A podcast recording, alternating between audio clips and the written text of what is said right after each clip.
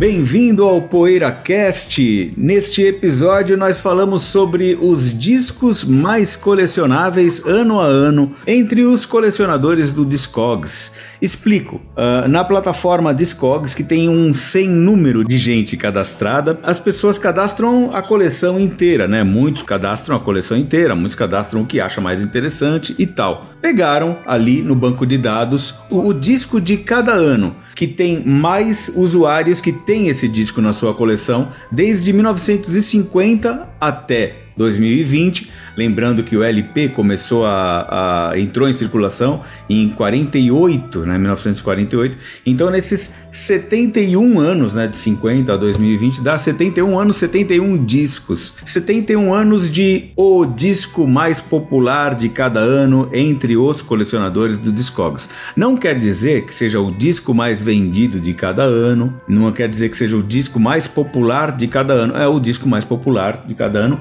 entre os colecionadores do Discogs, o que, o que o fato de estar nas coleções já dá um certo lastro cult, além de da enorme popularidade, é claro. Como vamos ver, tem discos quase todos ou todos são realmente discos muito populares, todos eles. Mas é, acontece também que ele difere um pouco quando a gente pega as várias listas que existem na internet, que são por critérios bem menos exatos, de discos mais vendidos ano a ano, difere um pouco. Vários títulos diferem quiserem.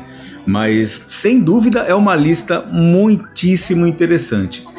Eu tô aqui com Bento Araújo, eu sou Ricardo Alpendre, tô aqui com Bento Araújo, todo mundo online, tá, pessoal? Ainda não é o tempo de nos reunirmos para gravar, infelizmente. José Damiano e Sérgio Alpendre. Pessoal, vamos, vamos começar a falar sobre os discos por décadas, é isso? Pra gente conseguir falar de tudo, mais ou menos, né? Vamos, Cadinho, vamos sim. Bom dia, boa tarde, boa noite a todos. Eu só queria também é, ressaltar essa introdução que você fez, Cadinho, que foi muito legal. É, Claro, esses são os discos aí mais é, populares entre os colecionadores hoje, né? Acho que isso é o bacana também dessa lista, né? Dá uma dimensão do que a galera tá colecionando hoje, né? Do que o pessoal tem em casa ainda no formato físico. E essa lista compreende todos os formatos, né? É, é, então, assim, esse é o, cada item desse de cada ano é o item mais colecionado, contando todos os formatos: LPs, cassetes, é, CDs, né? Fita de rolo, qualquer coisa, tudo. O Discogs tem todas essas esses formatos cadastrados lá no que eles chamam de master release, né? Ou seja, você pega o Dark Side of the Moon, é o master release desse disco do Pink Floyd, por exemplo, e aí lá dentro dessa página do Dark Side você tem todas as prensagens em todos os formatos. Né? Então, assim, são os discos mais populares entre os colecionadores hoje. A gente vai pegar aqui, vai começar pela década de 50, então a gente vai falar do que hoje o pessoal tem em casa né, dessa década específica no caso. Então, isso eu acho muito bacana também, ter uma dimensão de hoje olhando em retrospecto lá para o passado, né? Isso é legal. É, você citou o Dark Side of the Moon, um belo caso, que é, acho que é o disco que mais. Inclusive, é o álbum que mais gente tem, né? O álbum é, é possuído por mais colecionadores, ou for, formais ou, ou pessoas colecionadores só eventuais, enfim. Não sei se todo mundo é um colecionador que tem uma parede de discos, acredito que não. É, mas é o disco que tem mais gente que tem, o Dark Side of the Moon. E assim, é, a lista conta quem tem o Dark Side, não quem tem o LP. Quem tem, seja em CD, seja em LP, seja em, não é? Seja em cassete. Em formato físico, né, Cadinho? Tem no Spotify para ouvir, não conta, né? E, e muito amigo é. meu que fala, ah, esse disco eu tenho, tá lá no meu Spotify. Aí é. não conta, tem que ter o um formato físico. Ou ter no, no, no HD ali de MP3, né? Também não conta. A gente tem ter o disco, ter a obra em formato físico, não é? Vamos começar falando então sobre o, a incrível, controversa, curiosíssima década de 50 é, em termos de pergunta. LPs. Fala. É, o, se o Bento talvez saiba, qual é a incidência de colecionadores que cadastram seus discos no Discogs? ela é enorme, ela é porque para isso ser feito, né, para essa lista ser feita, imagina que o Discogs tenha uma boa amostra de que muitos colecionadores cadastram seus discos, né? Mas imagino sim, que tenha também aqueles que não cadastrem, né? Sim, sim. Assim, é, eu não tenho para te passar o número né, de, de colecionadores, a quantidade de, de, de, coleções que estão cadastradas lá, né? Mas o que a gente pode afirmar com uma certa é, certeza é que assim é a maior plataforma de database de colecionadores do mundo. Né? Então, se a gente tirar uma amostra pelo Discogs, acho que ela vai te dar um lance mais fiel do que realmente está acontecendo nas coleções, porque existem outras tal, mas a Discogs é a, é a mais popular entre os colecionadores, né? Então, a database que mais contém coleções cadastradas é o Discogs atualmente no mundo, sem dúvida. Até porque o cara tem um monte de discos, né? Ele vai numa feira, ele vai, pô, deixa eu ver se eu tenho esse disco já. Ele vai checar lá no Discogs para ver se ele já tem, né? Imagino que seja um, uma maneira assim também, né? E, e pelo Discogs ser uma plataforma muito popular, ela é uma plataforma mundial. Então, tem usuários do mundo inteiro. Eu acho que ela, ela é um panorama fiel. Embora a gente vai ver que quase tudo ali dos discos seja de bandas americanas, inglesas, enfim, porque são as que fazem mais sucesso internacionalmente mesmo. Não é, não são só ouvintes ingleses, só ouvintes de língua inglesa, né, americanos e ingleses. São, são colecionadores do mundo todo que cadastram ali. Tanto que o Brasil tem muita gente, né? Bom, mas vamos, vamos pros, vamos, vamos pros para os anos 50, que começam ali. É, tem, tem esse, esse parêntese também, ou esses parênteses, que Embora o LP tenha começado a vigorar como um formato né, de, de ouvir música em 1948, antes disso você tinha o 78 RPM, o LP começou nos primeiros anos do LP, ele saía principalmente em 10 polegadas, anos 50 adentro que o formato 12 polegadas passou a ser o mais usado. Então, o LP ele começou em 1948 e a nossa lista começa em 1950. Eu não sei se o que, que iria aparecer se ela chegasse em 1948 ou 1949 ou se tem muito pouca coisa, por isso eles começaram em 50. Mas a década e a nossa lista começam em grande estilo. Começam com chave de ouro, platina, sei lá o que, com o primeiro álbum duplo ao vivo. O, o, disco é simplesmente o primeiro duplo ao vivo da história da música. Aquele famoso show que, aliás, ele se chama The Famous 1938 Carnegie Hall Jazz Concert, que é um, um concerto do Benny Goodman com a banda dele e muitos convidados especialíssimos né, no Carnegie Hall, que foi quando o jazz entrou naquele templo da música erudita em Nova York. Então a gravação foi feita por emissoras de rádio ali em Pool e em 1950 com a popularização do formato LP, lançaram esse concerto em LP duplo. Primeiro disco duplo ao vivo, lançado em 50, mas com a gravação do concerto de 1938, é, Benny Goodman e vários convidados. Uma coisa que me chama bastante atenção nesse show, nesse disco, o disco, é, consequentemente, vindo do show, é que é uma coisa que aconteceu em Nova York, não sei se poderia ter acontecido no sul em 38, no sul dos Estados Unidos, porque o show é do Benny Goodman para uma plateia no mínimo predominantemente branca, é claro, mas com presença de vários músicos negros, que claro que os músicos negros no jazz já naquela época eram muito respeitados, por serem músicos de qualidade excepcional e músicos de, de, bandas como, por exemplo, do Count Basie, inclusive o Count Basie participa do concerto tal. É, uma, é um concerto interracial e isso é, é interessante também no pioneirismo desse concerto e desse disco. E aí, Bentinho, José, Sérgio, Alguém mais quer falar do, do 50? A gente não vai ter tempo para falar de todos os é. discos, mas eu só quis abrir falando desse disco porque eu acho que ele é um marco muito importante também para ser o primeiro duplo ao vivo, né? E o segundo. Eu queria falar uma. uma ah, a gente vai fazer é, disco por disco? Não, não, não, não vai dar não, tempo. Pode, é pela década, né? Não vai é, dar tempo. Então, é. dá uma pulada aqui na, na, na cronologia, né? A gente está falando de 50. Eu tô, tô querendo falar do disco de 52, Unforgettable, do Nat King Cole Renato King Cole descobri, assim, como eu gosto, estou me encantando assim, com alguns crooners recentemente, alguns poucos anos para cá, né?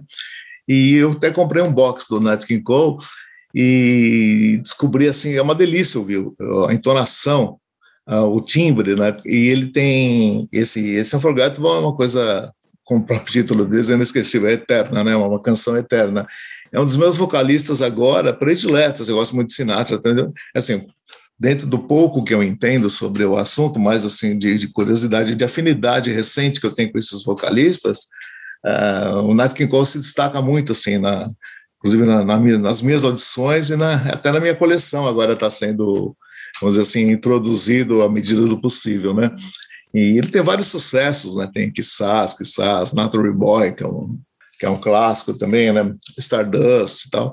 E então esse disco de 52, é, Forgettable, está nessa listagem do Discog como o disco é, mais colecionável, né? Da, desse ano, né?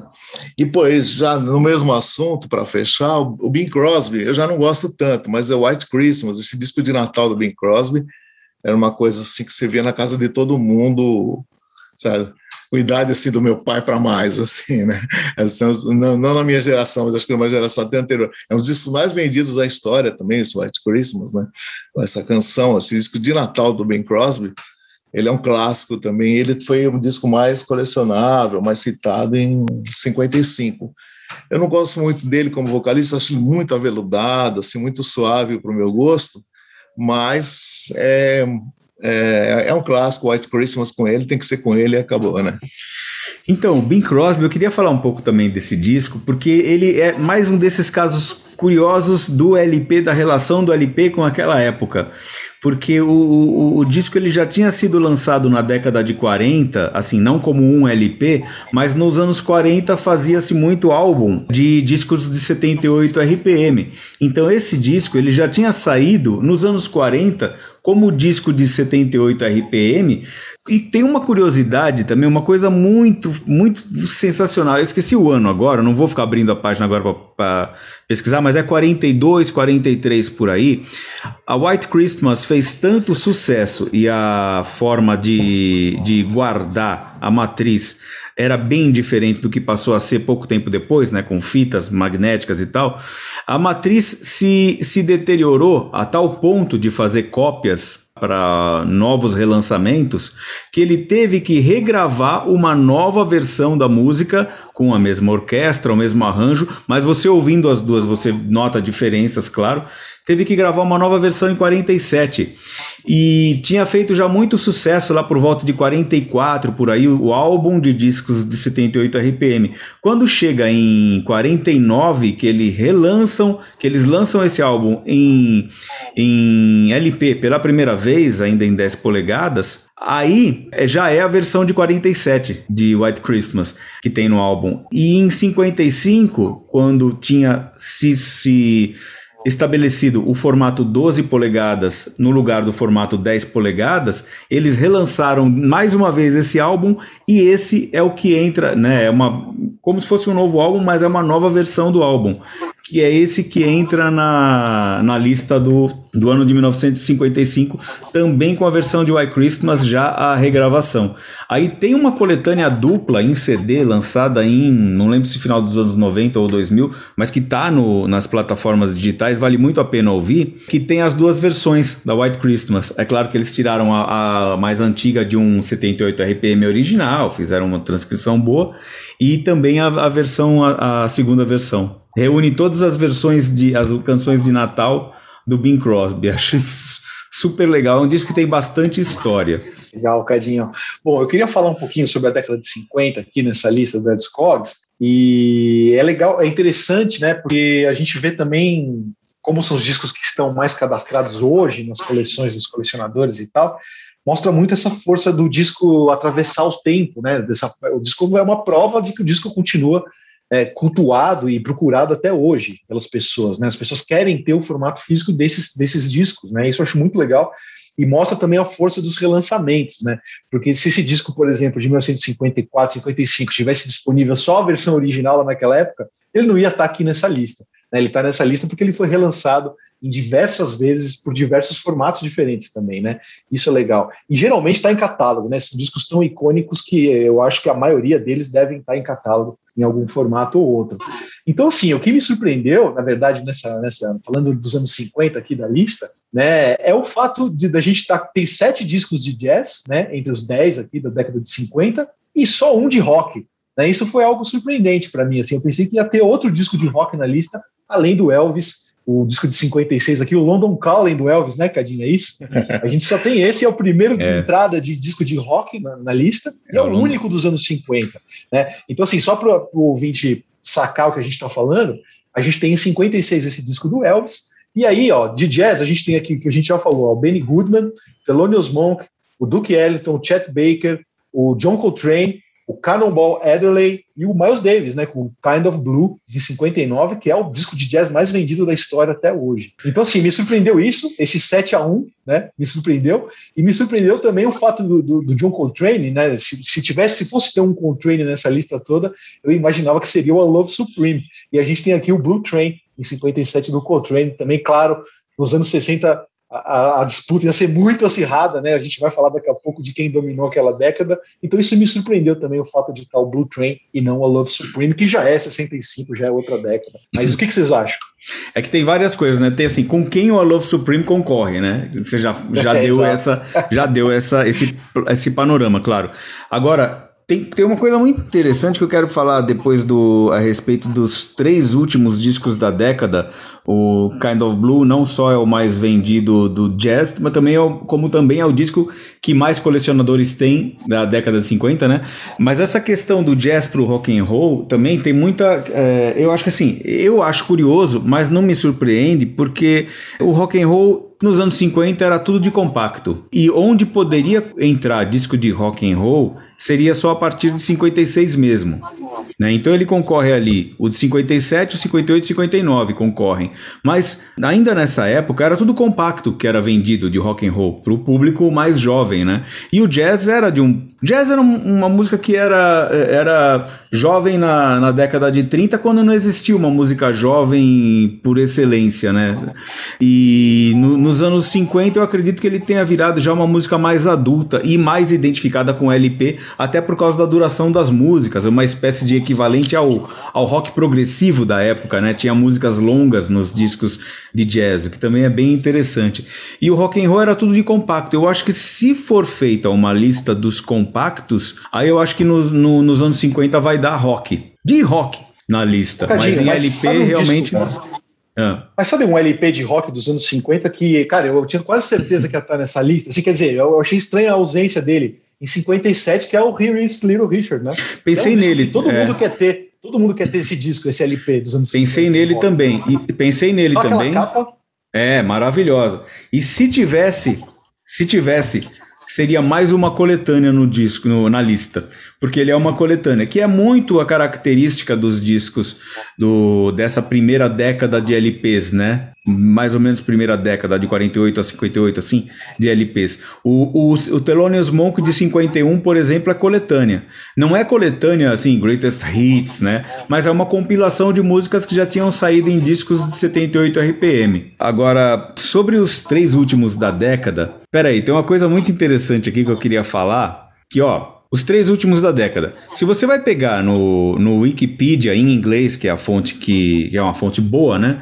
O John Coltrane, ele tá como 58, mas na nossa lista tá como 57. Tudo bem. O que, que eu quero dizer não é tanto relativo à, data. O John Coltrane tinha feito parte da banda do Miles Davis e ele tinha sido expulso. Não que o Miles Davis deixou de trabalhar com ele, mas ele foi expulso da música da, da banda do, do Miles Davis por alto consumo de drogas. Isso eu li recentemente aqui na pesquisa para esse programa. Esses três discos, ó. Blue Train do John Coltrane, o Cannonball Adderley e o Miles Davis. No disco do Coltrane, toca o Paul Chambers no, no baixo, né? Philly Joe Jones na bateria, tal, formação estelar. Aí no disco do Cannonball Adderley, o Something Else do Cannonball Adderley, tem tem o Miles Davis no trompete. Aí você vai para o Kind of Blue, tem o Coltrane e o Cannonball Adderley. Não é legal? É, isso é legal, né? Os caras estavam dominando o cenário, né, Cadinho? Meus caras eram muito influentes. Então, Cadinho, só batendo um pouco a tecla naquela minha teoria, né? Que eu acho que, sei lá, pelo menos mais um ou, ou dois discos de rock talvez pudessem estar tá entrando nessa lista aí como mais populares, né? De pós-56, como você já explicou. Eu também queria lembrar aquele primeiro LP do Bo Diddley, também de 58, que anda mais cult do que nunca, né? Jimmy Page andou é. com ele aí por baixo do braço, é. teve matéria na Monjo falando esse é o disco da minha vida, né? Então acho que agora os Black Keys, né? Pô, quantas, quantas ao redor dos anos aí, quantas vezes o modelo veio sendo, né? The Clash, né? Todo mundo, ó, esse é o cara, esse é o cara. Então aquele modelo de 58, talvez, quem sabe mais lá na frente, essa lista aqui, entre mais um de rock aqui nessa lista. É, pode ser, pode ser, por causa dessas referências de ah, o fulano, o Jimmy, é. Page falou, os Black Keys falaram, eu vou lá e vou comprar tal. Mas Isso eu acho que assim. Muito, né? É, mas eu acho que assim, como eles são artistas de singles, beleza, os álbuns eles acabaram virando icônicos, mas talvez na época eles não foram tão importantes e não tenham vendido tanto.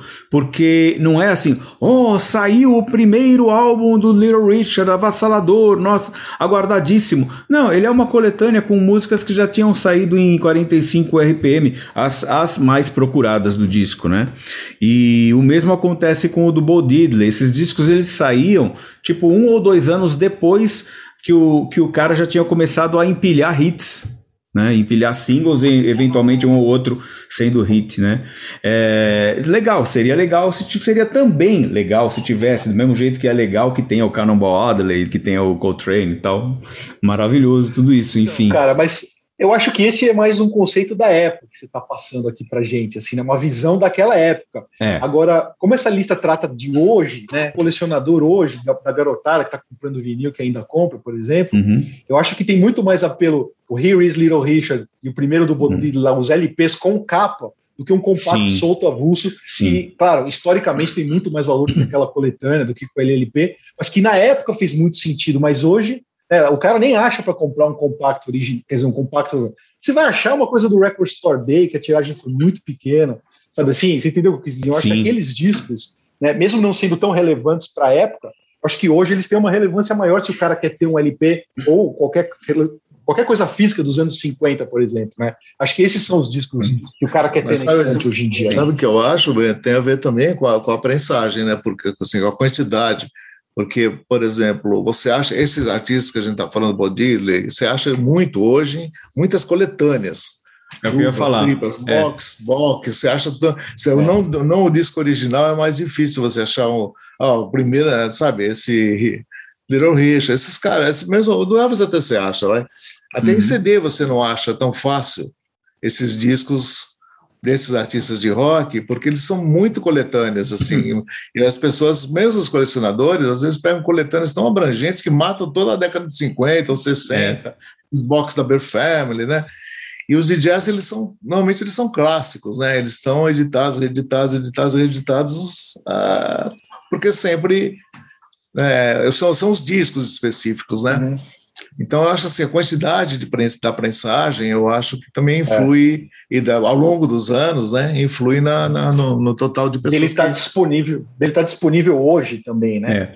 É, é e também... eu estou vendo aqui que o Bodidley está disponível pela Sundays, né, uma edição de sim. 2018, LP, mas assim, sim, sim. deve ter sido uma tiragem pequena e realmente. Não, é, né? É. Acho que realmente esses discos, eles estão disponíveis em relançamento e tal, mas é que as, colet as coletâneas que foram feitas desse artista, o Little Richard, por exemplo, não precisa nem ser o box com tudo que ele gravou pela Specialty. É.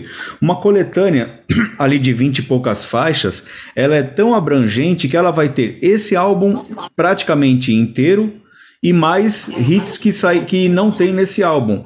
Então, o cara que não é aquele colecionador que quer ter a coletânea e o disco também, ele vai ter só a coletânea. Já o jazz, já o jazz não tem uma coletânea do Cannonball Adderley que mate o álbum. Não tem uma coletânea do, você não vai assim, a não ser que seja uma coletânea de trabalhos completos, que nem sei se tem, é, você não vai comprar um Greatest Hits ou um, um box do Blue Train, ou são poucos casos, em que isso vai matar a vontade do cara comprar o, o, o, próprio disco, né? É, o que acontece no jazz são esses boxes que foram relançados com as sessões na íntegra, né?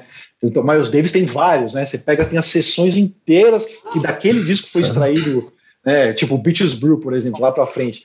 Tem o Theo Maceiro compilou, recortou tudo, montou o disco, mas tem o box com as sessões na íntegra, né? Os quartetos e quintetos também que ele fez. Isso também é muito legal, porque o disco inteiro está lá, mas com as sessões completas, né? É. E eu acho que nem conta, né? Por exemplo, no Kind of Blue, eu acho que nem conta o box do Kind of Blue. Eu acho que é um outro, porque é um outro verbete da, da, do Discogs. É outro master release. É outro né? master release, é isso aí. É, mas vamos, vamos para os anos 60 agora, que também começam com, com jazz, não é? Cadê os anos 60 aqui?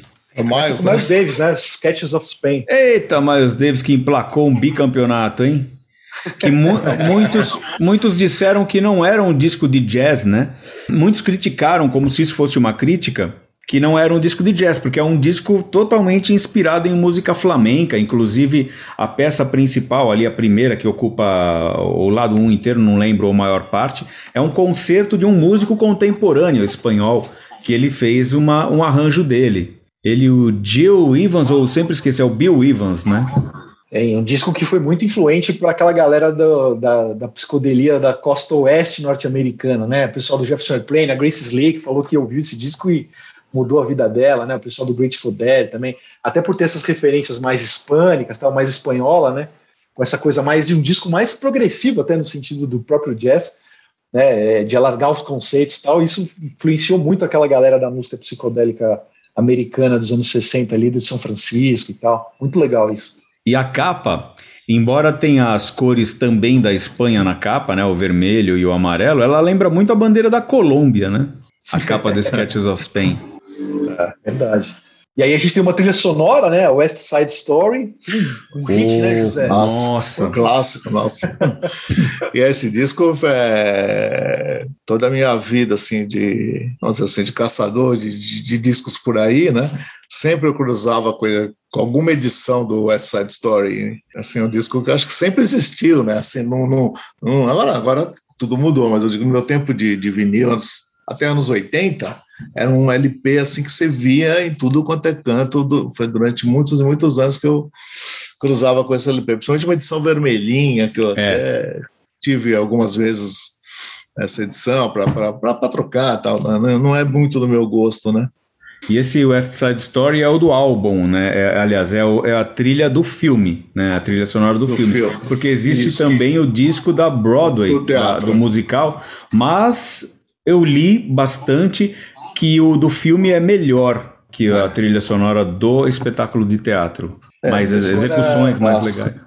Agora, passando para 62, pessoal, eu queria só lembrar mesmo ah. como é essa coisa da concorrência nos outros anos seguintes, ela é desleal, às vezes, em alguns Exato. casos, né? Porque vocês podem ver o Bob Dylan, né? Quantos anos, quantas carreiras, quantos discos, né? Emblemáticos e colecionáveis a gente tem do Dylan aí. Você vê que a única entrada dele em todos esses 70 anos de, de listas compiladas aqui, de, de anos compilados, é, é, a estreia dele de 1962, né? Um disco que, cara, né, não conta muito, assim, se você for ver né, na é. discografia do Dylan, né? Um disco até meio que esquecido. E é o único Bob Dylan da nossa lista aqui. O que, que vocês acham? Não é isso? Ó, eu tenho a impressão que esse é o disco menos colecionável, um dos menos é. colecionáveis do Bob Dylan. É, então. Mas ele deu sorte por The Beatles, né? Eu imagino que o Highway 61 Requisita ia estar nessa lista. E é muito mais colecionado é. do que esse disco 62. É. Mas esse é um ano que com, com discos menos né, concorridos. E aí ele entrou. É, é louco isso mesmo. É, e vocês podem ver que, que é mesmo nos anos 70, né? O Blood on the Tracks, o Desire, né? Que com, teve aquele, aquela, aquela hype né, em volta lá do, do lutador, né? Do, música, todo mundo querendo o disco, mas você vê que não, não fez nem cócega, né? O Dylan, coitado, se ele não tivesse lançado o disco, a estreia em 62, não ia estar aqui. É. Eu acho um disco, eu não gosto muito desse disco, mas é verdade. Talvez seja o que eu menos gosto do dia assim. Acho ele folk demais. Acho que esse é. tem, uma, tem, uma, tem, uma, versão de The House of Rising Sun, né? Que eu, eu, não, eu vinha conhecer depois de conhecer a versão dos Animals, né? Fiquei assim tão. Achei muito fraco, assim, não, não me empolgou tal, né? Mas é emblemático que, que, esse, que, esse, que a década. No último disco do Dylan tem essa música Murder of Soul. É uma música que é um lado inteiro de um disco, né? Do novo disco do Dylan. O último disco dele de estúdio, né? E ele conta a história do assassinato do Kennedy e tal. E, e ele vem, né? E chega uma hora que ele fala assim para as pessoas. Um dos versos que ele, que ele comenta é: Olha, não se preocupe que eles estão vindo aí para segurar as suas mãos e atravessarem o, o com vocês tal. Ele mesmo que ele mesmo que uh, admitindo que quando os Beatles vieram foi tão foi uma avalanche tal, né? Que, ele, que eles se pegaram nas mãos do povo americano e eu, eles, isso ele conta nesse último disco que é fantástico, né? É, é uma epopeia, né? A letra é uma epopeia. Fazer uma epopeia um, meio revisionista dos anos 60, né? Então ele cita isso mais, mais ou menos como que é admitindo, mas contextualizando né, a, a, a cena e, e, ciente do que aconteceu. Né, assim. Muito legal, José. E aqui eu costumo, eu estava vendo essa lista dos anos 60, né, do Discogs, e aí o, o que, que, vocês acham? Assim, ó, eu, eu, eu, pensei nisso, eu falei, agora daqui para frente, ó, de 63 a 69, é só Beatles. Né? Então o que, que eu pensei? É. Vê se você concorda comigo, José. Os Beatles hum. são o Santos e o Palmeiras é o, é o Miles Davis, o Leonard Bernstein e o Bob Dylan montam um time do Palmeiras que era o único que ameaçava o Santos nos anos 60. Ameaça. Nos anos 60, né? O único que tirava é. alguns títulos do Santos nos anos 60, né? Então aqui a gente tem é. um 7 a 3 para o Santos, né, em relação ao Palmeiras. O que, que você acha, José? Faz sentido? É, tem lógica, só que são campeonatos diferentes, né? Então eles estão disputando o mesmo campeonato aqui, né? Se não me engano, se não me engano, o, o Santos ganhou seis e o Palmeiras quatro na década de 60, não foi isso? Paulista, né? Campeonato é, Paulista. Não sei exatamente. A, a lenda que corre é que sempre o único que time que ameaçava a é, supremacia do Santos muitas vezes era o Palmeiras, né? em termos estaduais, né? Porque em termos é, ah, nacionais era o Cruzeiro e o Botafogo, né? Também, é. sempre com Garrincha, né? O Cruzeiro com Tostão, de seu Lopes e tal. Mas você sabe que dessa lista, os, os, por incrível que pareça, né? Aliás, não nada incrível, porque são discos que a gente sempre ouve muito mesmo. Nada incrível, na, na verdade. Sim, a gente precisava, é, precisava. Eu queria ouvir todos os discos da lista e, e não sabia se ia dar tempo. Então, os discos dos Beatles foram os únicos da lista que eu pulei porque já ouvi a vida inteira e, e ouvi recentemente quando fiquei maratonando o box mono e depois o box estéreo, né? Dos Beatles do, do, da década passada. Então eu pulei esses discos porque a gente conhece eles muito bem. Me alegra que o representante de 63 seja o Please Please Me, que é melhor que o We The Beatles, apesar da capa fantástica do We The Beatles.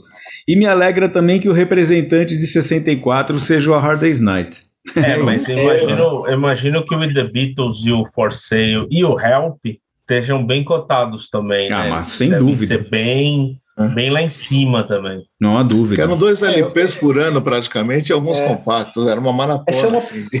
uma pergunta que eu tenho aqui para vocês em relação a 65, né?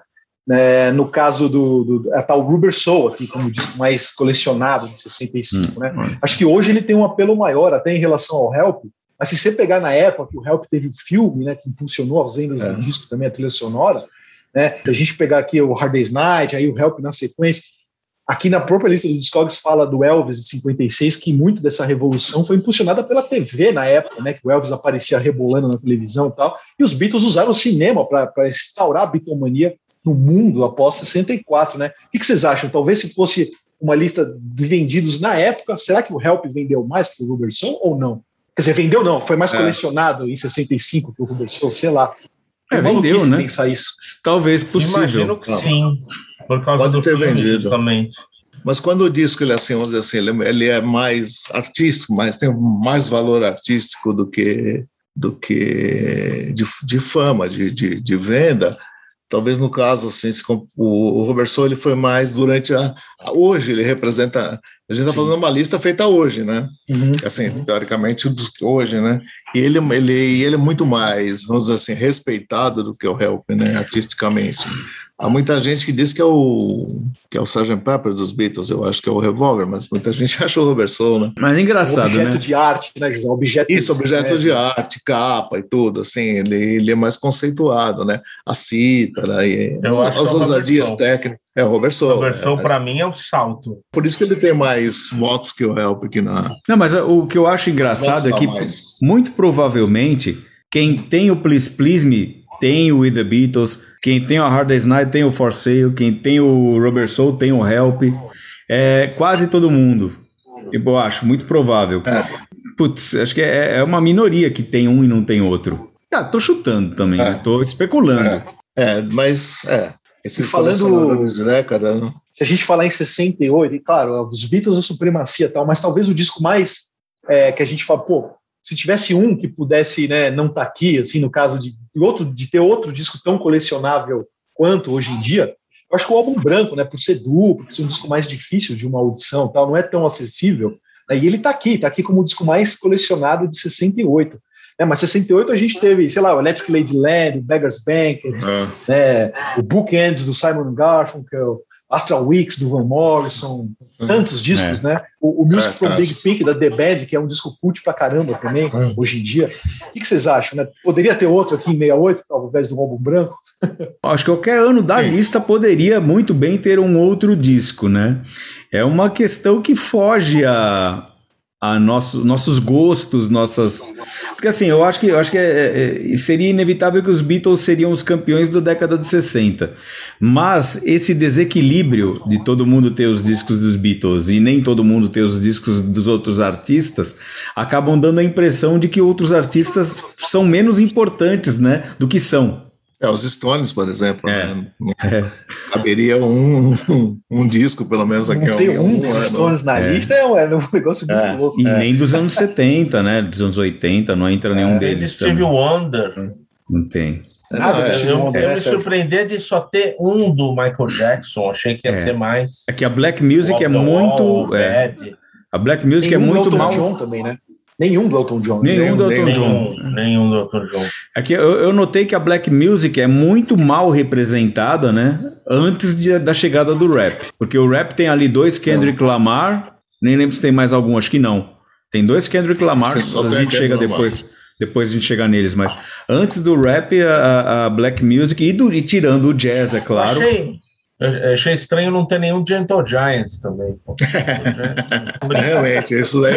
Eu ia falar um negócio sobre eu o Lamar. Eu quase não faço mas... programa por causa disso. É, depois. É, quando chegar na época eu falo. Quando tá. chegar na época é, é, muito bom, né? É, quando, chegar, mas, quando a gente chegar. Não, é a próxima. Né?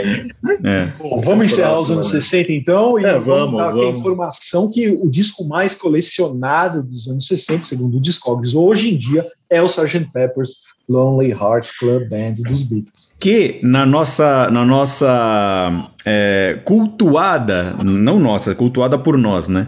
Sessão discoteca básica da revista Bis, ele foi o primeiro, né, a figurar naquela sessão. Acho que não sei se já é a edição 1 da revista Bis, mas a primeira discoteca básica da revista Bis é com o Sgt. Peppers sabe que assim, é emblemático, gostando ou não, né? Às vezes me perguntavam lá na loja assim, ah, pô, Zé, quero abrir uma loja de disco, o que você recomenda? Falei, beijo, compra o Sgt. Peppers e põe em algum lugar do mundo, aí você faz uma loja em volta. então, é que eu disco que... esse é o, é, meu conselho era sempre esse, porque não podia não ter, né, uma loja assim é, Por falar nisso, tem uma história interessante, aquela, aquela história da, do Rubber Soul com o cara da Hi-Fi, né, José, que você conta, que o Rubber Soul salvou a loja. O, isso, é isso, é isso o, da Hi-Fi lá, o, o, general que conta que a loja da Augusta, né, da pioneira da Hi-Fi, ela estava com dívidas, estava eles estavam com dificuldades e eles importaram o Rubber Soul assim, não um, meio que num desespero muito, e foi vendendo tanto que ele falou que ele pagou as dívidas e ainda a loja teve um gasto por muitos e muitos anos, que ele, ele agradece ao Robert Soul de ter salvo a Hi-Fi naquelas nos anos 60, né? É, então... de, de, de, não ter fechado a loja por causa desse disco. Eu vi uma entrevista dele há muitos anos atrás que ele e tem, depois, e tem sempre alguma coisa dos Beatles na, na vitrine da, da Hi-Fi, né? Tinha, né? É. Porque na Hi-Fi não existe é, mais, né? Porque é, que comercialmente era uma, era uma coisa assim acachapante. Né? E salvou a Hi-Fi, então ele manteve sempre alguma coisa dos Beatles. Sempre alguma coisa do isso, é. A última loja que tinha sobrado da Hi-Fi era a do Shopping Iguatemi, se não me engano, e é. tinha sempre alguma coisa dos Beatles na, na é. loja. Depois a gente chega nos Saudosa. anos 90, tem uma história sobre isso também com outra banda. Mas vamos para os anos 70. Época, Quando chegar na época, é. Quando chegar na época. vamos para vamos outra década, hein? É. Vamos lá para os anos 70, então. Começa com o LED, hein? Eita, LED, Não velho de guerra. aqui, hein? Dobradinha do Led Zeppelin, né? No começo é, dos anos é. 70. Então, sabe o que eu lembro? Nessa virada aí dos anos 60 para os anos 70, né? E dois discos do Led Zeppelin, né? O Led Zeppelin 3 em 1970 e o Led Zeppelin 4, né? Em 71. Eu lembrei com muito carinho daquela minha edição mono do Led Zeppelin 2, né? De 69, no caso, no Brasil saiu em 70, selo azul. E atrás a contracapa da edição nacional é diferente, né? Tem um texto do Nelson Mota contando que não é nada da decadência dos Beatles E muito pelo contrário, é a ascensão do Led Zeppelin que estava tirando os Beatles do topo das paradas na Inglaterra e no mundo, né? E aí que mostra muito isso, né? Os Beatles acabam, encerram a carreira, né? Então, 1970 para frente vem o Led Zeppelin com tudo, uma outra geração, uma outra banda, um outro conceito, né? E aqui está a prova, né? Dos dois discos mais colecionáveis aí, atualmente, o Led 3 e o Led 4 é legal isso, né? Também de estar tá aqui. O Led 3 é engraçado, né? Eu acho que é um disco é, mais também é. difícil, né? Não é um disco tão popular do Led Zeppelin, assim, né? Não tem tantos hits, né? Talvez o, sei lá, o Physical Graffiti, o House of the Holy, né? Até mesmo o Led Zeppelin 2, o Led Zeppelin 1, mas aí a concorrência é muito, acho que 70 aqui, é. o Led 3 foi lá e, e ganhou o título. Ele foi crescendo em reputação, acho que através dos anos, talvez no... É surpreendente essa. É. O Led 3 eu acho então, surpreendente, tá? Eu até entendo do, agora. Eu entendo agora. Queria Assault, por exemplo. É. O, é, o LED é. 3, né? Não tem o Larry B. Ele tá, no, ele tá na frente do Larry B, por exemplo. Que é um disco é, já. É, tem toda uma história. Mas é um disco é um disco maravilhoso, assim, ele mereceria como disco também, quer dizer, claro que ele tá ali entre os primeiros, né, Let It Be, mas é, é, eu acho que mesmo, mesmo sendo um disco que já é o, o, o depois do último, né, dos Beatles, disco que saiu depois do, do, do último gravado, eu acho que é uma grande, é um, uma grande façanha você tá na frente do. do é, tá, tá, na frente do primeiro do McCartney, do primeiro do Plastic Ono Band, do, é. É, tem outros discos de 1970 que foram hits de venda na época, né? é. tipo o Cosmos Factory do Creedence, né? Se a gente é pegar, é. né? o Deja Vu do nenhum. Cosmos Stills Nash Young, é. né?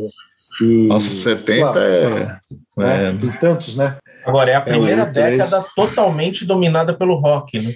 Olha, sim, é mesmo, Porque na década de 60 ainda tinha o folk, a trilha ali, que é uma coisa mais de música de, de Broadway, mesmo que seja para cinema. E essa não, essa é toda rock, um rock mais suave, um rock mais pesado, mas tudo rock. Então, progressivo. É, que mostra, é, mostra também um monte de caminhos do rock. É, porque tem prog, tem, é, tem rock Plan. mais pesado do LED, tem o soft rock da Fleetwood Mac, não tem bastante do Eagles, né? Coitado. Não, não diga, essa só já é uma coisa. Tem, tem uma. Agora, sabe o que é curioso? Muitas vertentes do rock. Sabe o que é curioso também? A gente falando do Led Zeppelin, né? Como o Led Zeppelin 2 saiu no final de 69, se a gente pegar a lista da Billboard de vendas, por exemplo, do ano de 1970, talvez o LED 2 tenha até vendido mais que o LED 3 na época. Mas hoje o LED 3 está aqui como o disco mais colecionável de 70, né? Isso é curioso sim. também a gente fazer essa. essa é, é um outro, um outro fator também que eu queria falar e, e foi bem lembrado, bem. Então, é, muitos discos que saíram, vai, digamos, de outubro para frente, vai, ou talvez antes até mais, de outubro para frente de determinado ano, ele tem menos chance de ter sido o disco mais vendido naquele ano. E muito, muitas chances de ser um dos discos mais vendidos no ano seguinte dele, né? Então, tem vários discos aqui que a gente está vendo que não, não vem o caso agora ficar pesquisando cada um, qual que é qual, porque a lista já é sobre o disco do ano que é mais colecionado. Mas tem muitos discos aqui que realmente foram não foram foram mais vendidos do, do, do ano seguinte, né? E isso também é, é bem interessante. É. Também que o Rumors têm... é um fenômeno mesmo, é, né? Fenômeno. Qual? Passou o Animals, é. É, bate, é o único, depois do Prisma, né? Todos os Pink Floyd são muito colecionáveis, imagino que o Animals também. Eu acho que o Animals é. está muito abaixo do, do Issue Here, talvez um pouquinho abaixo. Mas o Rumors é tão grande que passou, assim, né? É, é muito mais colecionável, assim. E tem esses fenômenos que vão resgatando o disco. O disco já é um fenômeno. Aí no caso do Rumors, por exemplo, a gente tem aquele negócio do TikTok lá, do cara tomando suco é. e ouvindo é. Dreams. E aí, puta, aí vende mais ainda, né? Aí o Rumors começa a vender, vai pro, vai pro é. primeiro lugar da parada e aí resgata o disco, né? Ou seja, esses álbuns ainda têm esse, esse é. fator do resgate, né? O resgate frequente, né? Ao redor, ao, ao, através dos anos como é o momento, né? Esse, essa, essa música, é o Dreamers, né? Que toca no, que, que, se, que se usa no, no TikTok. A Steve Nicks vendeu os direitos dela, ah, como o Bob Dylan fez o catálogo dela, o meio catálogo e tal, na, na, na, esteira desse fenômeno do, do TikTok. É. Ela aproveitou a, vamos dizer assim, a maré e já vendeu o catálogo possivelmente. Agora, por, supervalorização, né? né? palmeirenses são fracos, né? Porque deviam ter comprado o disco do Porquinho para colocar o, o disco Qual do Porquinho lá Ah, em o, cima. o The Animals. O Animals, né? O Pô, Animals. The tem um Animals. porco ali, os palmeirenses tinham que ter esse disco. Palmeiras. Bom, o, o- que, que, putz, eu esqueci o que eu ia falar. Mas uma coisa interessante que o Bento, o Bentão citou que o David Bowie, o nosso menino, teve três discos na lista em décadas diferentes. O Rise of É, o Zig Stardust de 72 está aqui nos anos 70 e ele tem do- dois discos que são em outras décadas. É. E o Dire, olha só, o Dire Straits, que já foi até achincalhado, que é a banda preferida do Ricardo, do, do Thiago Leifert. A banda do Dire Straits tem o disco mais vendido de um ano em duas décadas diferentes também, tá quase, quase um Bowie. mais colecionados, Tá, né, Cadinho? mas Mais colecionáveis, é, mais colecionável. Mas, eu Mas acho acho que eu isso daí, essa, essa, desculpa, essa, é, esse critério também ele deve, deve levar em conta a quantidade de edições do disco, né? Porque às vezes o que não é só verdade, às vezes, por exemplo, você pode ter três, quatro edições do mesmo disco, né? Mas aí eu o acho LED que 3 tem umas edições bem legais, assim, do LED 3 tem várias edições, né? é, Tem capa, tem capa do LED rara brasileira. por É que assim, exemplo. o cara Só- tem- Só, só ele- citando exemplo. É, um colecionador, ele tem o LP de vários Isso. países e tem o CD e tem o Isso. CD remaster, né? E É. com- mas com o Dire Straits, por exemplo, já não vai acontecer estranho. tanto. É, isso é estranho. É curioso isso mesmo, hein? Agora, sabe o que eu acho curioso aqui também nos anos 70, né? A gente tem a década mais dominada ali pelo Pink Floyd, né, com três álbuns, o Led Zeppelin com dois, mas eu achei curioso, falando do Dire Straits, né, que está em 78 com o LP de estreia aqui, achei curioso isso, né, o Brothers in Arms lá na frente, tudo bem, né, eu acho que ok, mas o, o primeiro do Dire Straits, tudo bem que tem Sultans of Swing e tal, mas cara, ser, um dos mais, ser o disco mais É. colecionado de 78 me surpreendeu, é, me surpreendeu também não ter nenhum disco de punk rock aqui na lista, não ter o, o ia the Box, por exemplo, né? Em Pois é, 77. meu. e a gente tem o Rumors em 77, né? Pegando aqui qualquer aspiração punk aqui que pudesse chegar no topo. E também me surpreendeu em 74 o Crime of the Century do É, também, também. É, que é uma banda que também eu pensei que outro disco deles ia estar na lista, né? O, É, mas é aquilo, America, sei lá. É, Agora, Breakfast in 74, por exemplo, né? O Band of the Run, por exemplo, eu acho que é um disco que, na minha cabeça, ele era mais colecionado, tinha mais nas casas das pessoas do que o Crime of the Century, né? Mas é 73, É. né? Band on the Run. É, o Band on the Run é. É, bom, É, aí, o Band on the Run aí é tem o, 73, eu confundi. aí Mas tem o eu Dark Side, que é o Black O imbatível. Ben on the Run caiu naquele quesito. Eu fui procurar os mais vendidos Final, em né? 74 na Billboard e o Ben on the Run tá lá. É. Ah, final do 74, mas ele saiu em É. 73 e eu me perdi nessa nessa Ah, legal. O, o Breakfast, eu acredito que o Breakfast in America é mais colecionado do que o Crime of the Century. É. Só que o Breakfast in America tá junto com o Off the Wall, perdeu pro Off the Wall, pro Off the Wall não, pro The Wall, né? The Wall, é. E o, Tem uma- e o Crime of the Century não tinha nenhum Pink Floyd para bater. Eu imagino que tem essas curiosidades na lista. É, o Porque Pink Tem- Floyd e o Led Zeppelin não lançaram um disco em 74, né? É, então. É, é, também. É, isso Mas o conta, Crime eu of the acho. Century, eu, eu acho que justifica o Crime of the Century no sentido de que, como disco, ele é mais, vamos dizer assim, cult, tá? eu acho ele o mais legal, inclusive da banda, né? Que o Breakfast na América Eu é acho mais, pô, é, mais assim, Eu adoro os dois.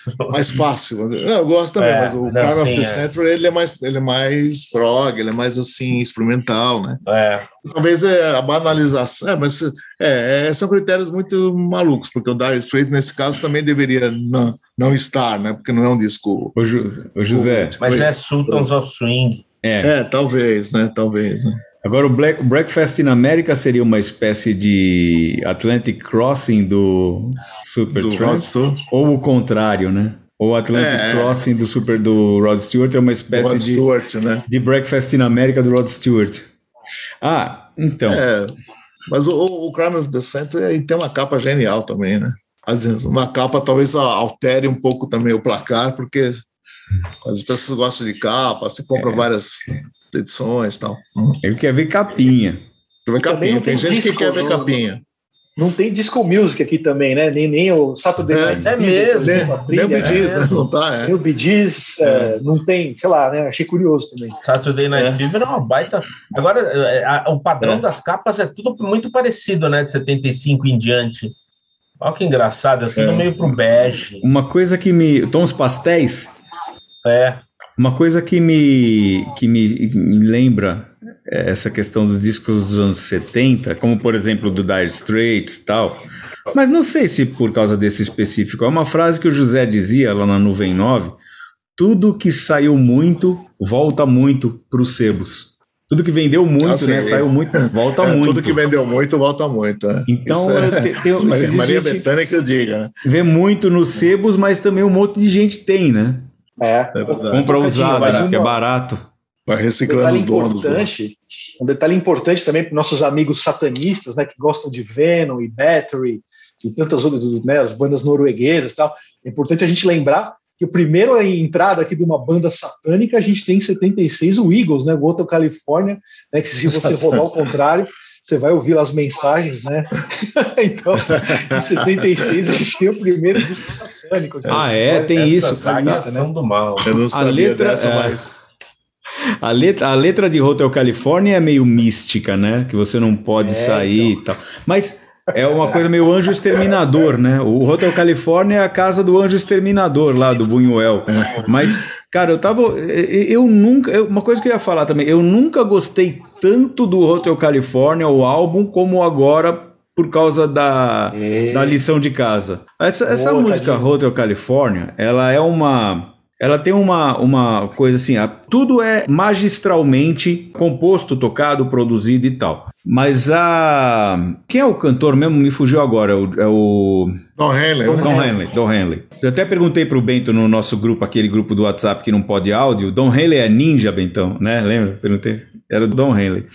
Cara, a performance do Don Henley nessa música é de uma excelência técnica de interpretação, execução, tudo absurdo. Às vezes você está cantando uma música e você coloca algumas frases faladas, umas pequenas frases faladas ligando uma frase e outra, e ele coloca frases essenciais para a letra da música faladas assim. E é muito, assim, é uma performance incrível, inacreditável. O meu irmão falou da New Kid in Town, e eu estava reparando que ela tem aquele aquele toque abolerado que é uma coisa meio Roy Orbison. Quem é, é, é outro, canta o, o New Kid in Town, quem é mesmo? É o Hirizon. É o Glenn Frey. É o Glenn Frey, é o Hirizon. É, é uma música meio, meio Roy Orbison, tanto na interpretação do, Glenn, do Glenn Frey, quanto no, nesse arranjo meio abolerado, assim, que é uma coisa muito legal você colocar isso no rock também. Eu não posso deixar de citar o Zig Stardust, o segundo disco, que é o disco que é um dos discos da minha vida, né? Então, o, é o disco mais colecionável hoje de, do ano de 72, né? E é engraçado que ele saiu assim meio que meio que tem que sair, Lê. Tchau. É sem grandes em, é sem grande impacto, foi saindo. É um disco que foi ganhando é, respeito, vamos dizer assim, com o passar das audições. De, acho, que, acho que foi um acontecimento assim, meio que planetário isso. E hoje se eu tivesse que escolher 10 discos para morrer abraçado, esse seria um deles. Então, o Zig Stardust aqui eu acho que, que é um, tem que ser citado, a gente pulou, acho que, eu não sei, eu pelo menos não lembro de ter falado do Bowie, né, nesse... É, não, eu citei que o década, Bowie... Né, que é, foi, não, foi o cara mais, para mim, o cara mais importante dessa década. Eu citei que o Bowie tem três discos, né, José, em décadas diferentes, mas é, ele, vai, ele, então ele vai voltar. Mas realmente. Ele vai voltar, né? E, e claro que. E, e, é claro que ele merecia ter até mais, né? É. Ele merecia ter até mais. É aquele negócio, às vezes um jogo o time merecia ter tido melhor sorte, mas tem o adversário, né? É, ah, merecia ser campeão. É, mas tem outros, né? É. Imagino que o Talking Book tenha sido bem colecionado. Seja bem Como é? colecionado também nesse ano. É desse ano, 72.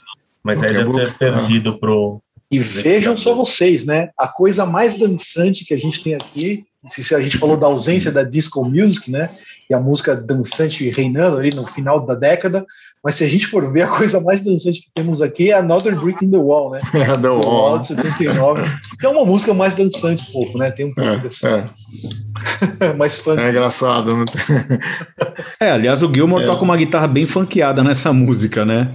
É. E aí, vamos para os outros. Se tivesse uma, tivesse uma relação de, dos artistas mais colecionáveis, é, influencia muito essa lista, né? Porque exemplo, sempre tem assim a Elvis, Beatles, Queen, então sempre entre os artistas mais colecionáveis, é. praticamente em todos os tempos, né? E Pink, Pink Floyd também. Pink Floyd né? é um deles, os, né? é um deles. Acho que é. tem três na década, é um absurdo, né? Engraçado, é engraçado que a gente pega aquelas listas da Record Collector, né? Todo ano sai uma edição da Record Collector dos 200 discos mais raros né, e mais procurados pelos colecionadores e tal. E quem está sempre em primeiro ali é aquele compacto do Sex Pistols, né, o God Save the Queen, Nossa, um compacto é. raríssimo lá de 77, sem capa.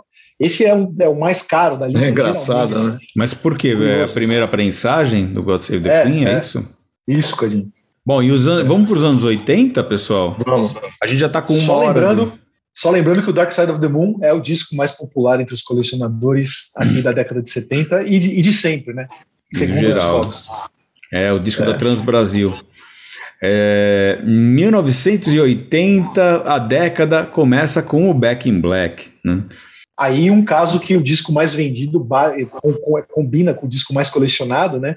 Se a gente for pegar o disco de rock, é, vamos falar assim do rock mais pesado, né? É o disco de rock mais vendido de uma banda no mundo até hoje, né? O Back in Black. então aqui bate o disco mais vendido com o disco mais colecionável. Ícone, né? É virou um ícone para todas as gerações, cara. E o 81, cara, tem a única coletânea, tirando aquelas lá da década de 50, em que entra a coletânea, porque assim, o LP não estava bem estabelecido ainda como o que viria a ser no mercado, aquele negócio de agora eu vou entrar no. no a banda vai entrar em estúdio para gravar seu novo álbum tal. É, no período já em que o álbum de carreira é o principal veículo, o Greatest Hits do Queen, que é uma coletânea fabulosa. Realmente é, de, é, é, um soco na cara depois do outro. É a única coletânea da nossa lista, né? Tirando aquela fase inicial. 81. É curioso é. não ter o. É curioso não ter nos anos 70 o News of the World. E nos anos 80 é curioso não ter o The Game, né? Porque foi um estouro no. É, é que o, é, o Back in Black. É, Back in Black É, é. é aquela no caso do, do, do, pro esse se coincidiu com a verdade, né, que o Bento falou, mas nem sempre o mais pois é. vendido é. é. o mais colecionável, é. né? O Queen aqui, em 81, é aquela, é aquela tua frase, né, José? Público de coletânea, mata o Mata, Queen. né? Depois ela saiu o volume 2 e saiu, acho que um duplo, que tinha o volume 1 um e o volume 2, né? Eu diria, eu ousaria dizer que o Queen merece ter do, duas coletâneas, né? o volume 1 um e o volume 2, né? O Queen, merece, o Queen merece você ter todos em casa e mais as coletâneas. Alguns clientes são contentes com o volume 1 só. Nossa, não dá, não eu dá. Quando sair o volume 2, ah, compro ou não compro? Temos aqui que eu não conheço, sabe? No, ah, não. não, mas com, com certeza o Queen não é uma banda desse tipo desse tipo. Assim, lógico, vai agradar também esse tipo de fã porque é uma banda muito popular, mas não, não, não, é uma banda para só isso, claro que não. É. Esse Queen Tecnopop, Tecnopop não está com nada. Esse Queen é um dos mais vendidos de todos os tempos. Oi? A New Wave não fez nem cócega aqui, né? O Tecnopop, é Wave, Pois é. Os New Romantics. Nada. Nada. Nem nem nada boi, vai ter um boi aqui representando. É, mas o, bo, o boi que tem também, cara, um, maravilhoso o, o, o, Let's Dance, né, cara? Começa. Tem que ter o Duran Duran. Começa com uma das minhas pref, músicas preferidas da vida, que é Modern Love, o Let's Dance. Bom, Dance. temos. O Prince, temos o segundo... Rain, também é trilha. É. É, é a única trilha, trilha é além do West Side Story, né? que me lembra? Não, tem nos anos dos anos 2010, tem. Ah, tá. Fugiu o nome agora, a gente chega lá, quando chegar a época. É, mas, ah, é, tá. mas é uma trilha diferente, né? Uma trilha com canções e tal. É, é como um disco de carreira, praticamente. Né? O, o Prince é, né? um filme. É. O filme que é acessório ao, ao, disco, né? Aliás. É o aliás, contrário das trilhas. Aliás, tem outro também. Ah. É, é verdade. Tem outro também, né? O A Hard Day's Night o Hard Day's Night é trilha, ah, é. embora é. o lado B seja músicas novas. Músicas que não são do filme, aliás. Agora, aqui é nos anos 80, a gente tem a, também a, a. Você falou, né, Cadinho? Dois artistas negros, né? O Michael Jackson e o Prince, marcando é. presença aqui na, na lista. Já. É. É, é são dois anos 70 que a são, gente achou esquisito. Né? São dois representantes da Black Music, né? É, os poucos representantes da Black Music antes de chegar o rap que vai chegar nos anos 2010, não é isso? Mas o Nile Rodgers está bem presente no Let's Dance também. Ah, é verdade, é. ó. É verdade. Grande Nile Rodgers. No final da década, o metal domina, né? É, me surpreende um pouco isso, viu? Né? O é, final da década. A geração pós Rock in Rio. Achei surpreendente esse final de década aqui. E assim, é. antes, né, tem o Brothers in Arms, eu acho que o Elvis cadastrou todos os discos que ele tem para desenhar. E aí tem essa diferença, né? Ele é, deve ter uns ser. 400. O nosso, ele vou cadastrar todos nos discos. é, mas é, é, verdade, o nosso Elvis, né? Mas é que Vamos tá. explicar para os ouvintes. Vamos explicar. Explica aí, Cadinho. O Elvis é um, uma figura sensacional do, do, do, disco, né? Da cultura do, é disco, do disco paulistana, que trabalhou inclusive na Nuvem 9 do José e teve a sua própria loja e tem muitos clientes de, de, de negociar disco, mesmo sem ter loja, assim, é um, um, dos grandes colecionadores de discos que nós viemos a conhecer, né? E é um, é um cara fã de música em geral, mas é um fã de black music só que é o tipo preferido de black music do Elvis, eu lembro ele falando, mas viu, Ricardinho, eu gosto mais daquele estilo mais romântico, do Blue Magic, de Stylistics. Manhattans, né? José, mas é, conta é. para os nossos ouvintes por que, que o, o Brothers and Arms tem essa conexão com o Elvis, né? O que, que ele fazia? Sim, sim. É, o, o Elvis, assim, é, tá só para contar também que ele, ele tinha o sonho de ter uma cópia de cada disco lançado no planeta. E ele, falava para mim, Zé, o meu sonho da minha vida é ter uma cópia de cada disco já lançado no, no, planeta. Não chegou lá, mas com essa história do Spotify e tal, quase que, que, que tá lá, né?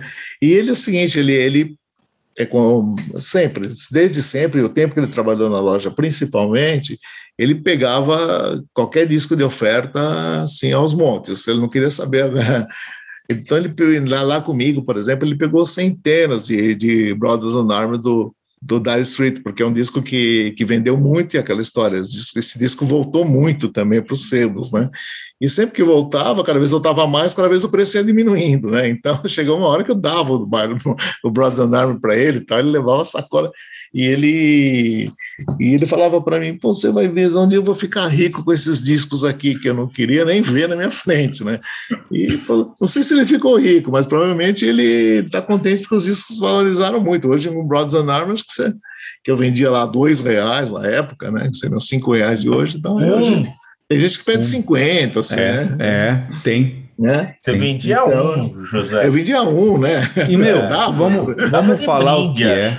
Vamos falar o que é. Apesar de ser. Eu não lembro se é o. Eu nunca lembro se é o Barcinski ou se é o Forastieri, que tinha um leitor que ficava enchendo o saco. Você nunca vai escrever sobre o Dire Straits? Você nunca vai escrever sobre o Dire Straits? Aí ele, tá bom, eu vou escrever sobre o Dire Straits. Aí começou zoando, descendo além no, no Dire Straits e escreveu isso. A banda preferida do Thiago Leifert e tal. Apesar de tudo isso, o Brothers in Arms, eu gosto do Dire Straits e o Brothers in Arms eu acho que é um descasso, um belíssimo disco.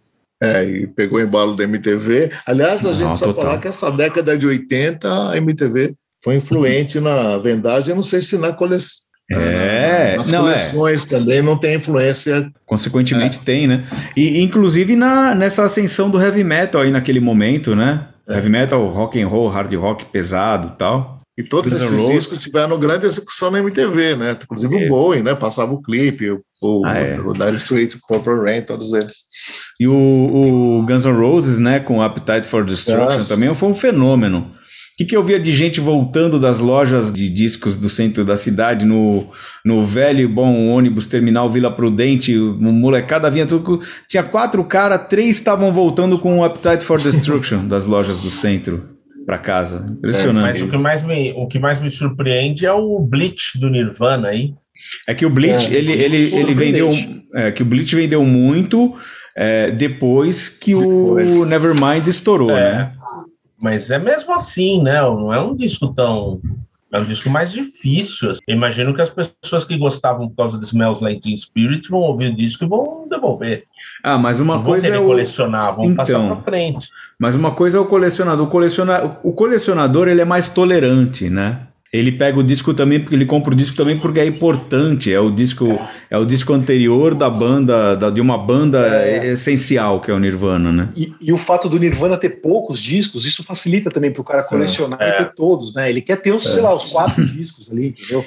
E né? tem, isso também tem, três, quatro discos. Tem disco pra caramba do Nirvana ali nos anos nos, na década seguinte, né? Que a gente vai chegar. Sim, sim. Eu acho que é, a lista dos Discogs fala isso também. Acho que depois dos Beatles, o Nirvana é a banda mais colecionada aí pelos, pela galera é. É, que tem a coleção. Mais que Iron Maiden? Aliás, não, não tem. Com mais Iron entradas Maiden, aqui né? na lista. Não tem. É. Não tem Iron Maiden. É, não tem Iron Maiden. Bom, se nessa década de 80 tem dois metálicas, né? O Master of Puppets, que é o jogo do Derby Paulista, e o Unjustice for All, de 88, dois anos depois do. Aliás, o disco seguinte do Master Piadas of Puppets. Internas. É. É, essa é uma piada. Mas é, aí, podemos ir para os anos 90 já ou não? Da década de 90, então, qual que é o mais colecionado aqui, Cadinho? É o thriller, né? Do Michael Jackson. De 80, de 80 é, é o thriller. 80. Ah, sim, é, tem que dar esse arremate. E o mais popular da década seguinte é a banda, uma banda da qual acabamos de falar, estamos falando, que é o Nirvana, né? O Nevermind de 91 é o disco mais colecionado aqui da década de 90, que tem do Nirvana o Nevermind, o Inútero e também o, MTV Unplugged em New York, Live MTV Unplugged em New York, que é de 94. Então o Nirvana tem quatro discos, cinco, tem, tem, quatro discos na lista, né? Três nos anos 90 e um, é, e um é. do, de 89.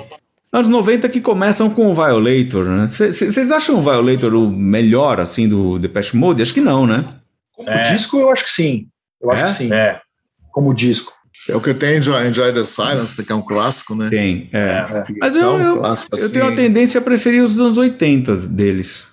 É, os meus prediletos são os dois anteriores, o, o me ajuda aí, Sérgio, o Music for the Mass, Music for the Mass e o Black, Black Celebration. Celebration é. é. esses dois para mim eu prefiro ao Violator. Ultimamente mas... eu tenho preferido dos anos 90, assim, para mim é o Violator, o, o, Songs of Faith and Devotion e o Ultra, acho que são meus três preferidos atuais, assim, é. esses discos são espetaculares.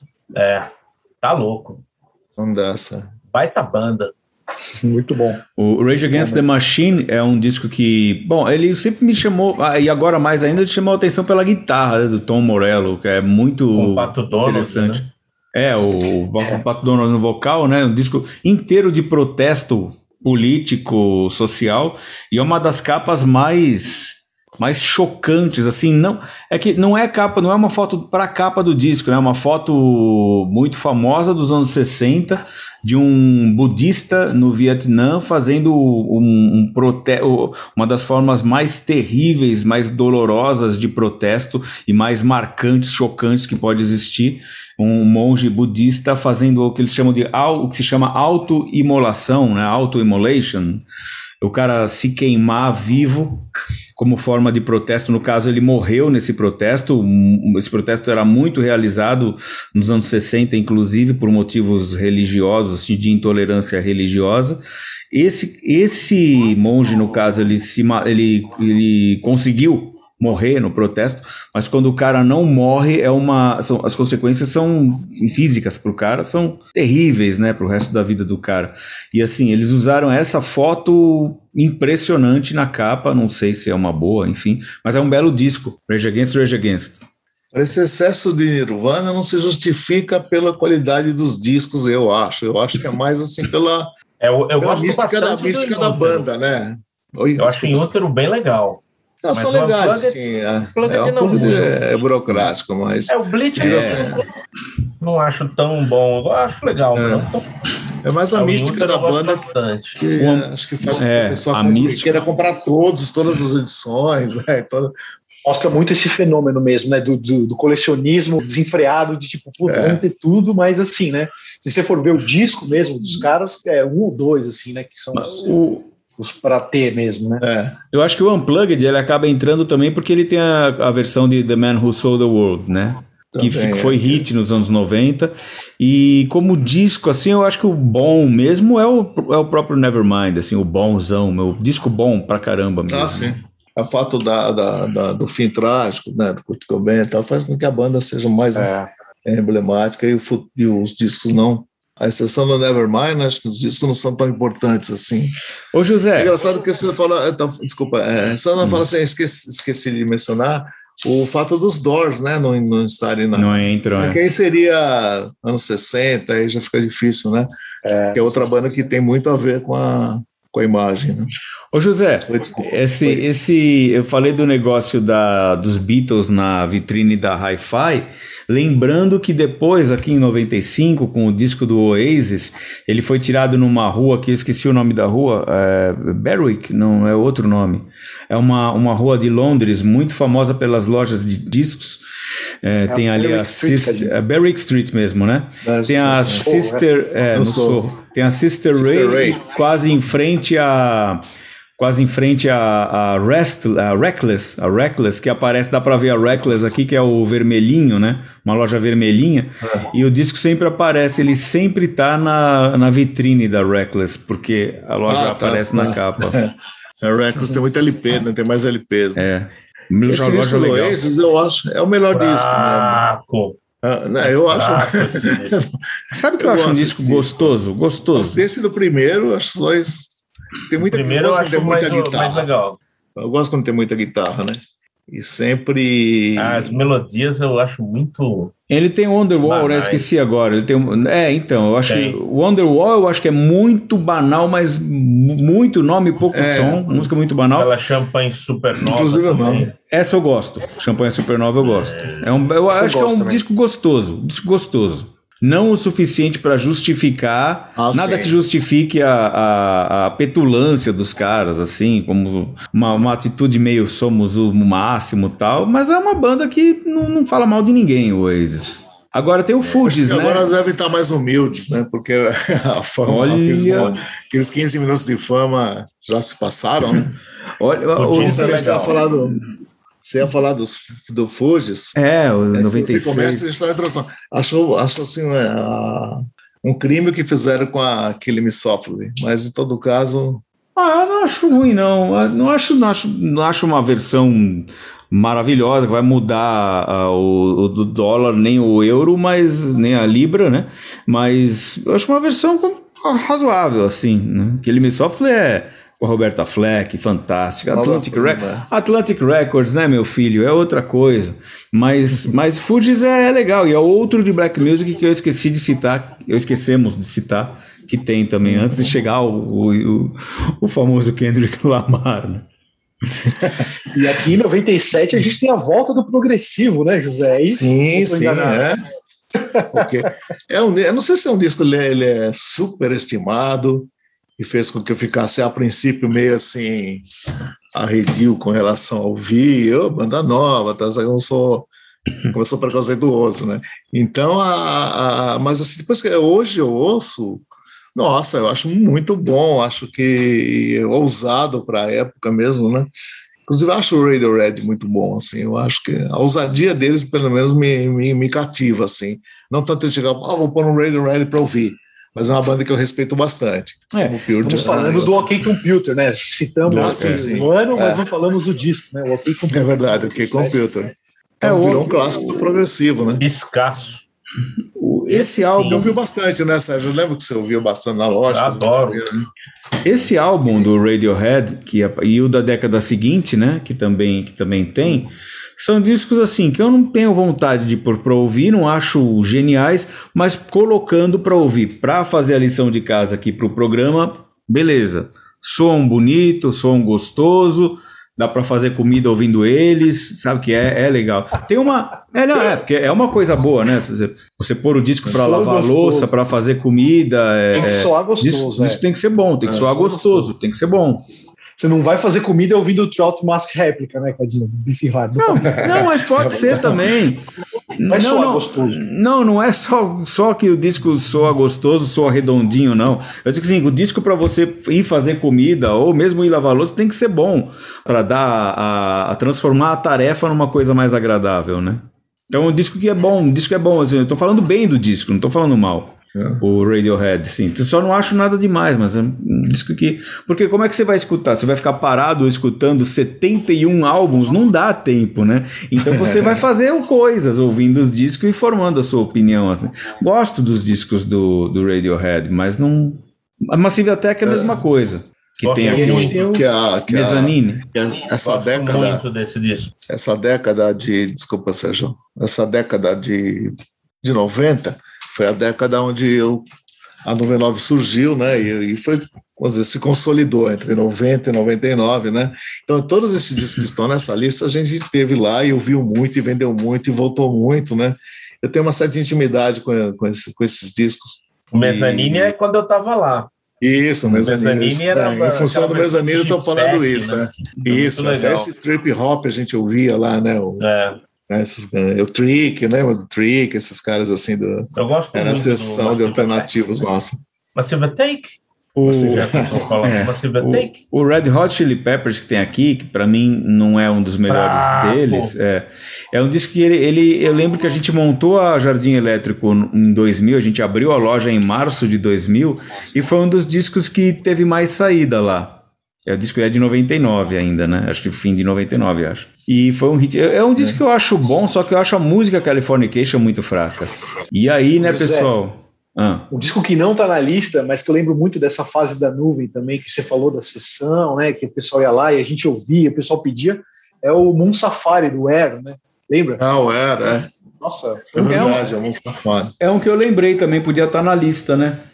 É verdade. É. Radiohead, uh, ele não tem dois, eu falei que tinha dois, tem três, né? porque a década de 2000 começa com o Kid A, que é outro disco que também foi um hit, não na nossa loja, mas é um disco que também vendeu muito na nossa loja quando a gente abriu na, na Jardim Elétrico, né? Esse é de 2000 mesmo. Edinho, só para manter a tradição do nosso programa aqui, os anos 90 fecham com Nevermind sendo mais o disco mais colecionado. Ah, sim, sim. Não, é que eu, eu já, já, pulei porque eu já tinha falado isso quando eu abri. Ah, tá. Ah, te esqueci. Mas beleza. E, e, a década de, de 2000 tem também. Melhor do White Stripes. É, esse, lá, esse White Stripes é muito bom. Apesar que eu acho que a Seven Nation Army é subestimada. Sub, superestimada. Né? Super, é, superestimada. Mas assim, é, não acho grande coisa a música. Agora, tem um do Daft Punk, né, que vai aparecer com outro disco na, na década seguinte, 2001, aqui Discovery. O Daft Punk é engraçado, né? É uma banda bem retrô, mas é muito na base de samples, samples, né? E olha o Nile Rodgers de novo, é. né?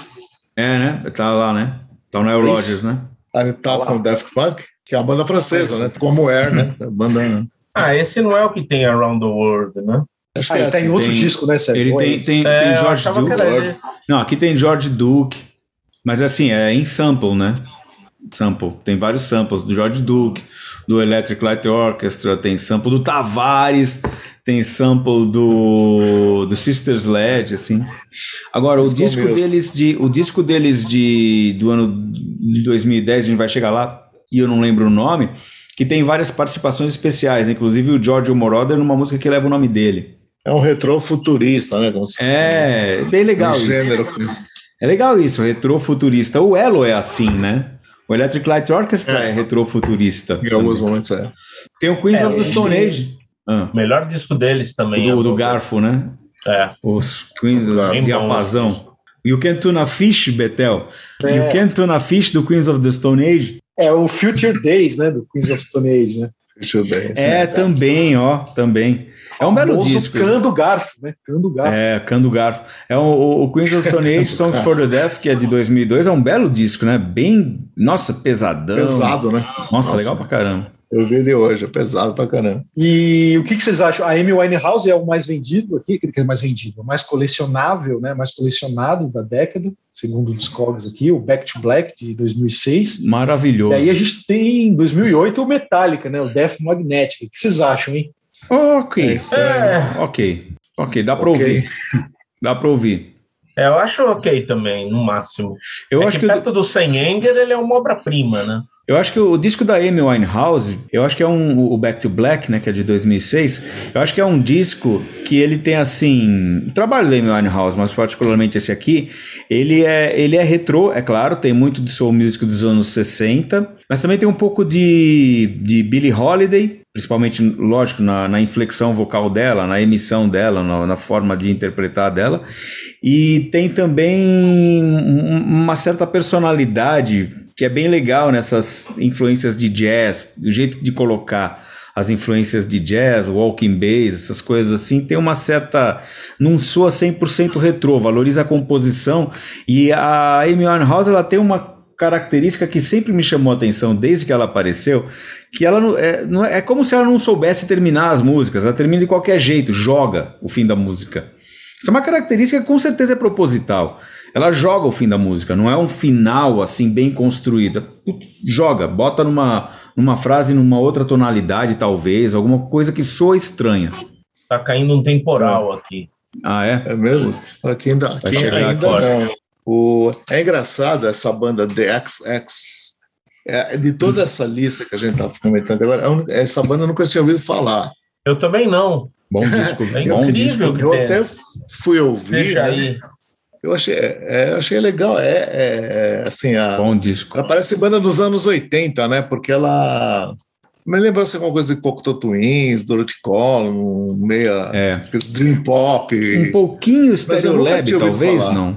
Um pouquinho Pode Stereo ser Lab? também, é, é. Eu vi algumas coisas e achei até interessante, mas eu nunca tinha ouvido falar nessa banda. Tem uma música desse Também não. disco, eu não tenho certeza, mas eu acho que é a Shelter, que eu conhecia já de ouvir na numa daquelas é rádios da. TV Net, da TV a cabo, lá da rádio New Rock, tocava, se não me engano, a música Shelter e eu sempre gostei muito. Então é uma, é uma banda interessante. É interessante, até vou ouvir mais depois. Eu tenho o, o tipo de sonoridade que eu gosto, assim, dos anos 80. Que eu acho. Achei pelo a primeira impressão que eu tive da banda. Mais alguma coisa? Tem o Gorillaz, né? Tem o Arcade Fire, são bons discos também. É, Mais alguma Arcade coisa sobre os Fire anos gosto 2000? Estamos com quase É uma hora e incrível meia. Que, incrível que tenha Gorilas e não tenha Blur, né? É. É que, incrível. puta, é que no Seglo, o Gorillaz fez um, teve um hype muito grande, né? Ah, o Blur também, né? É, É que acho que o Blur caiu com o Oasis, aí foi ultrapassado pelo Oasis. é. Eu acho que o Blur deveria ser mais colecionável, né? Porque justamente porque o Gorillaz foi hype, né? Blur é, Blur é mais é. sólido, né? A banda é muito É, boa. Não, mas Gorilas é legal também. É bom. Eu bom. gosto do Gorilas. O primeiro é muito bom. É, me surpreende não estar o primeiro, aliás, o branquinho lá. E o mais vendido dessa década de, de, de 2000 foi o da Amy, né, Bentão? Quer dizer, o mais colecionado. Oi, Cadinho. O mais Foi aí, colecionado. já falei, é. falei Tá, também. não é. Não, eu tô le... não, eu tô só a gente quando- caiu. O que aconteceu comigo no bloco anterior aconteceu com você agora. Não, não, mas eu tô só confirmando, eu lembro que você falou. Eu lembro que você falou. Agora na década É de 2000. Vanucci. Não, eu estava só confirmando, só para não, não passar batido. A década de 2000 tem mais um Daft Punk. Tem uma outra coletânea, que é aquela que é o Guardiões da Galáxia, né? Que é uma coletânea de. A, a coletânea não, uma trilha sonora que vem a ser uma coletânea, uma mixtape. É, na, na verdade, é, no início do filme, a, a mãe agora está morrendo no hospital e tal, e dá uma, uma caixinha pro, pro, pro principal lá, né, que eu assisti esse filme com a Débora, e ele e, e na caixinha tinha uma fita cassete com alguns hits dos anos 70, né? E, e acho interessante que toca Red Bonnie. É. assim, uma, da- é uma das músicas mais legais, assim, né? Uma cena bem legal do filme é o som do Red Bonnie, a banda indígena, né? É, legal ter isso. Tem mais um Arcade Fire. Tem os dois Kendrick Lamar, né? São belíssimos discos, né? Curioso, 2012. para mim, o, o mais sucesso dele, o mais colecionável, seria o To Pimp a Butterfly. Não esses Hum. dois. É engraçado isso. Que foi o To Pimp que estourou para todo mundo, né? Todo mundo passou a falar do Kendrick, virou uma febre. Mas ele é de que ano, você lembra? 2000? 2015. Tá no Ah, meio, é tá. 2015. E aí tá o antes e o depois. Hum. não tá o To Pimp a Butterfly, que foi o... Eu lembro que, nossa, na época todo mundo, ah, Kendrick, se abria o Twitter, tava lá, trending topic, tava no, no, no Facebook, todo mundo, Kendrick Lamar, Kendrick... E é- eu conheci também nesse ano, né? Esse disco E é perdeu. que esteja os outros dois e o 2015 não. E esse disco de Perdeu pro 2000, Tame Impala. que é um discaço, belíssimo disco de melodias é fantásticas. O que mais me chamou a atenção é a música The Less I Know, The Better. Que é um belo o nome, né? Quanto menos eu souber. Ah, eu não sabia. É aquela eu ouvi o clipe. disco porque eu ouvi sem é saber. muito maluco. O clipe é doidaço, o clipe. Bota depois no YouTube. Tá. É legal, é o maior sucesso deles. E tem a, o disco da Adele de, de 2011, que é o 21. Né? Adele. É. Esse, esse eu lembro de ser um fenômeno na época de venda já, que eu lembro Hum, que saiu uma matéria na época falando que ou tinha vendido ou que ia bater o Dark Side of the Moon na Inglaterra como um disco mais cultuado e comprado pelos colecionadores, tal, pelas pessoas, né? Um disco que todo mundo comprou quando saiu lá na Inglaterra. Eu sei que na época eu li essa matéria, em 2011, falando isso. Nossa, eu me assustei, assim, cara, foi um, foi um fenômeno né, de venda e de foi, sucesso, foi. mas, cara, de comprar o disco, né? lembro que eu me assustei, eu falei, nossa, tá todo mundo comprando esse disco. Inclusive nos Estados Unidos vendeu muito, né? Ela foi assim, artista, ganhou tudo quanto é prêmio, Grammy, essas coisas. Nos Estados Unidos também, cantou. Ela é inglesa, né? É engraçado que eu acho que depois desse ela gravou mais um e sumiu, né? É, eu acho que isso é interessante. Ela cansou, deu um base, foi hum. isso. E, e, tem a obra-prima final do É legal a gente Bowie, citar né? também, no caso do Bowie, né, do Black Star 2016, como ah, é, também uma efeméride acaba puxando a venda do disco. É, é verdade, a efeméride. É, da morte do. Mas é um descasso, né? Nossa, quando eu descasso. ouço, é de arrepiar, né? Muito bom. É, é denso, o, né? O disco, assim. o clipe da música Lazarus também, né? Nossa, que é, um, essa é uma espécie de testamento, epitáfio. É, é a própria Black Star. Formato né? arte, né? Cara, é um negócio incrível. Esse é um disco que acho que é. qualquer pessoa no mundo quer ter, né? Bem, então, deixa eu te dar um toque aqui. Talvez, acho que não deu para você perceber, quando você começou a falar do Black Star, uh, travou você, a gente continuou conversando. Você falou da, quando você falou da efeméride, travou. Então, se você teve mais algum raciocínio, pode voltar a ele aí. Acho que eu vou falar de novo, Cadinho, tudo. Tá. Então, eu acho legal a gente lembrar aqui do 2016, né, o, o disco do David Bowie, aqui mais uma inclusão do Bowie na lista, né, com Black Star. É legal sacar como uma efeméride pode puxar essa não só a venda na época, como esse culto ao redor do disco. Né? No caso, o Black Star, que saiu, dois dias depois o Bowie morreu, né? ninguém sabia que ele estava mal, e acontece isso, né? essa tragédia no mundo da música, e o disco acaba sendo a saída de cena dele, né? em formato disco. Né? Então, quem, quer, quem, quem não quer ter esse disco na coleção? Né? O último é. disco do Bowie essa saída de cena dele sensacional está imortalizada nesse disco, né? Então é, é compreensível ele estar tá aqui em 2016. Também. É o, o, fato, o fato de que o, disco, de que o disco saiu desse jeito, como um testamento definitivo, uma, um epitáfio em forma de álbum, ele contribui com a obra, com o fato de o disco ser uma é um elemento a mais para o disco ser uma obra prima. É, e você tem que ter, né? É. Não adianta você ouvir na internet, esse é um disco que você tem que ter por isso, né? Também. É. Voltando ao a banda Daft Punk, o disco deles dessa década aqui de 2010, que é o Random Access Memories, que é de 2013, né? Esse é o disco que tem o Nile Rodgers, tem também o Pharrell Williams, que é o cara do rap, né?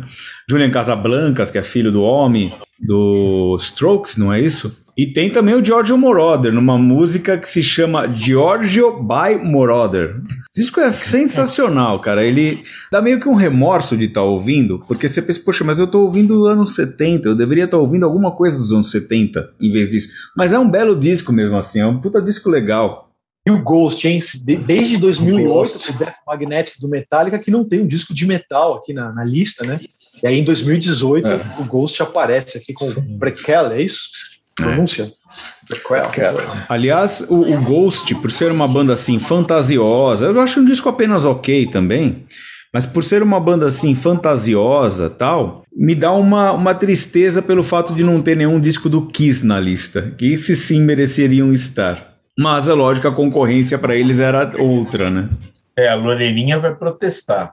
É. Vamos falar, não tem o Kiss Azul, 82, é. tira o thriller, né? Tira o thriller e põe o Tira o thriller. Esta década de 2000, eu vou, vou dizer para vocês uma coisa, eu só não ouvi um disco da lição de casa, exceto os Beatles que eu falei, que não precisa porque já tinha ouvi sempre e recentemente tal. Eu não ouvi um disco, que é o último da lista, que é o de 2020, que é o da Taylor Swift. Não, não deu tempo de ouvir ele. Mas em compensação, os anteriores ali, é, o que conseguiu ouvir tudo, o que eu achei o pior disco da lista com louvor Quase que o Ghost empata, mas o pior disco da lista para mim é o da Billie Eilish. Que me perdoem os fãs abacates, é, 2019. que me perdoem os fãs abacates da Billie Eilish, né? Porque eles gostam de postar emo emoji de abacate, porque ela adora verde. É, achei bem fraco. É, agora, esse prequel também, eu acho que ele é um, seria um seríssimo concorrente a ser o pior disco da, da lista também, viu? Contender. É. É, acho meio esquisito mesmo estar o Ghost aí, porque tem tanto. Mas se bem que eu não sei com quem eles podem estar concorrendo em 2018, é. né? É que ele foi Mas um fenômeno de popularidade, né? E é, é recente. E é recente. É, recente. Engraçado, tem isso, né? Quanto mais vai, vai ficando mais recente, mais vai diminuindo o fator de que o colecionismo pode mudar um pouco né? Transformar o cara num artista mais cult e não tão popular em sua época. Embora todos tenham sido populares em sua época, isso não, é impossível não ser, né? Eu Mas... gosto do Arcade Fire, eu acho que é uma banda, esses subúrbios, então é um, é um disco conceitual tal. Eu acho uma banda interessante na edição de Montreal, ah, por causa da, da, variedade de instrumentos que eles usam, né? Desde aquele bandoneon, assim, que eu gosto muito do, do, do som, né? Bandoneon de música francesa, até harpa, essas violoncelo, né? e a disposição deles no, no, no palco também, a, a, coreografia e, e as músicas. Né? Esse disco, assim, eu acho excelente. Esse, talvez seja o meu disco predileto da os discos, vamos dizer assim, mais recentes, né, em 2010 para cá, os Subúrbios, o The. Eu gosto muito dessa banda, o Arcade Fire. Eu gosto do Funeral também, mas esse aqui eu acho é, primoroso musicalmente e, e os, a instrumentação eu acho muito bacana. É uma banda muito legal. Ô, pessoal, eu queria pedir para vocês, se for o caso, fazerem alguma outra colocação, porque nós estamos com quase uma hora e quarenta de bloco, o que eu não acho surpreendente, porque o assunto é muito bom, muito extenso, né? Então, eu acho que é melhor a gente fechar esse bloco aqui. Se tem mais alguma, alguma consideração. Eu, por exemplo, teria várias, mas é porque é da natureza do assunto, né? É. é bacana, né? A gente rever essa lista e comentar aqui, ver como é que tá o status aí do, das coleções hoje em dia tal. É um assunto que, claro, ia render muito também. E acho que é isso, né?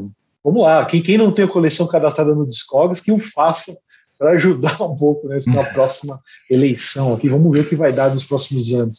E para dar um norte para o pessoal que quiser procurar essa lista na internet, ele está no Discogs, ou pelo Google você vai achar, é claro.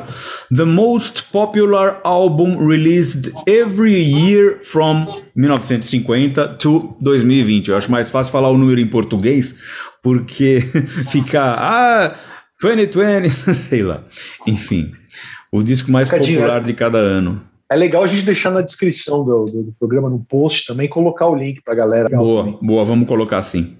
Né? Vamos colocar, boa. Bom, e vamos fechar esse bloco então, vamos vir para o bloco seguinte com o Cruza na Área?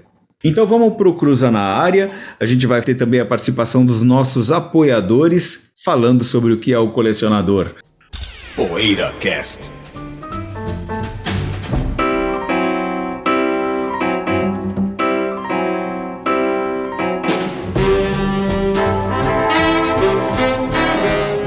Cruza na Área, um assunto que tem a ver, é claro, com o assunto principal aqui do programa. Afinal, o que é um colecionador? O que define ou caracteriza um colecionador? Esse tema foi sugerido pelo nosso apoiador Luiz Paulo Júnior naquela famosa reunião de pauta que é uma das recompensas do nosso famoso crowdfunding, a nossa famosa campanha no catarse.me barra PoeiraCast.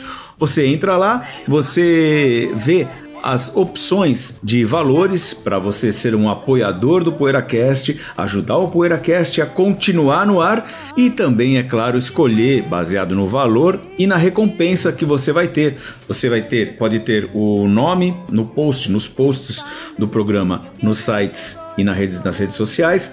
E também pode ter outros regalos, como por exemplo, participar do programa com um áudio enviado para nós, como você vai ouvir quatro ouvintes agora com suas considerações interessantes. E também você pode até participar da nossa reunião de pauta que a gente faz por e-mail e fala várias baboseiras legais sobre o assunto da vez e sobre até outras coisas também. Então, catarse.me barra poeiracast, entra lá dá uma olhada em como se faz para ser um apoiador do PoeiraCast.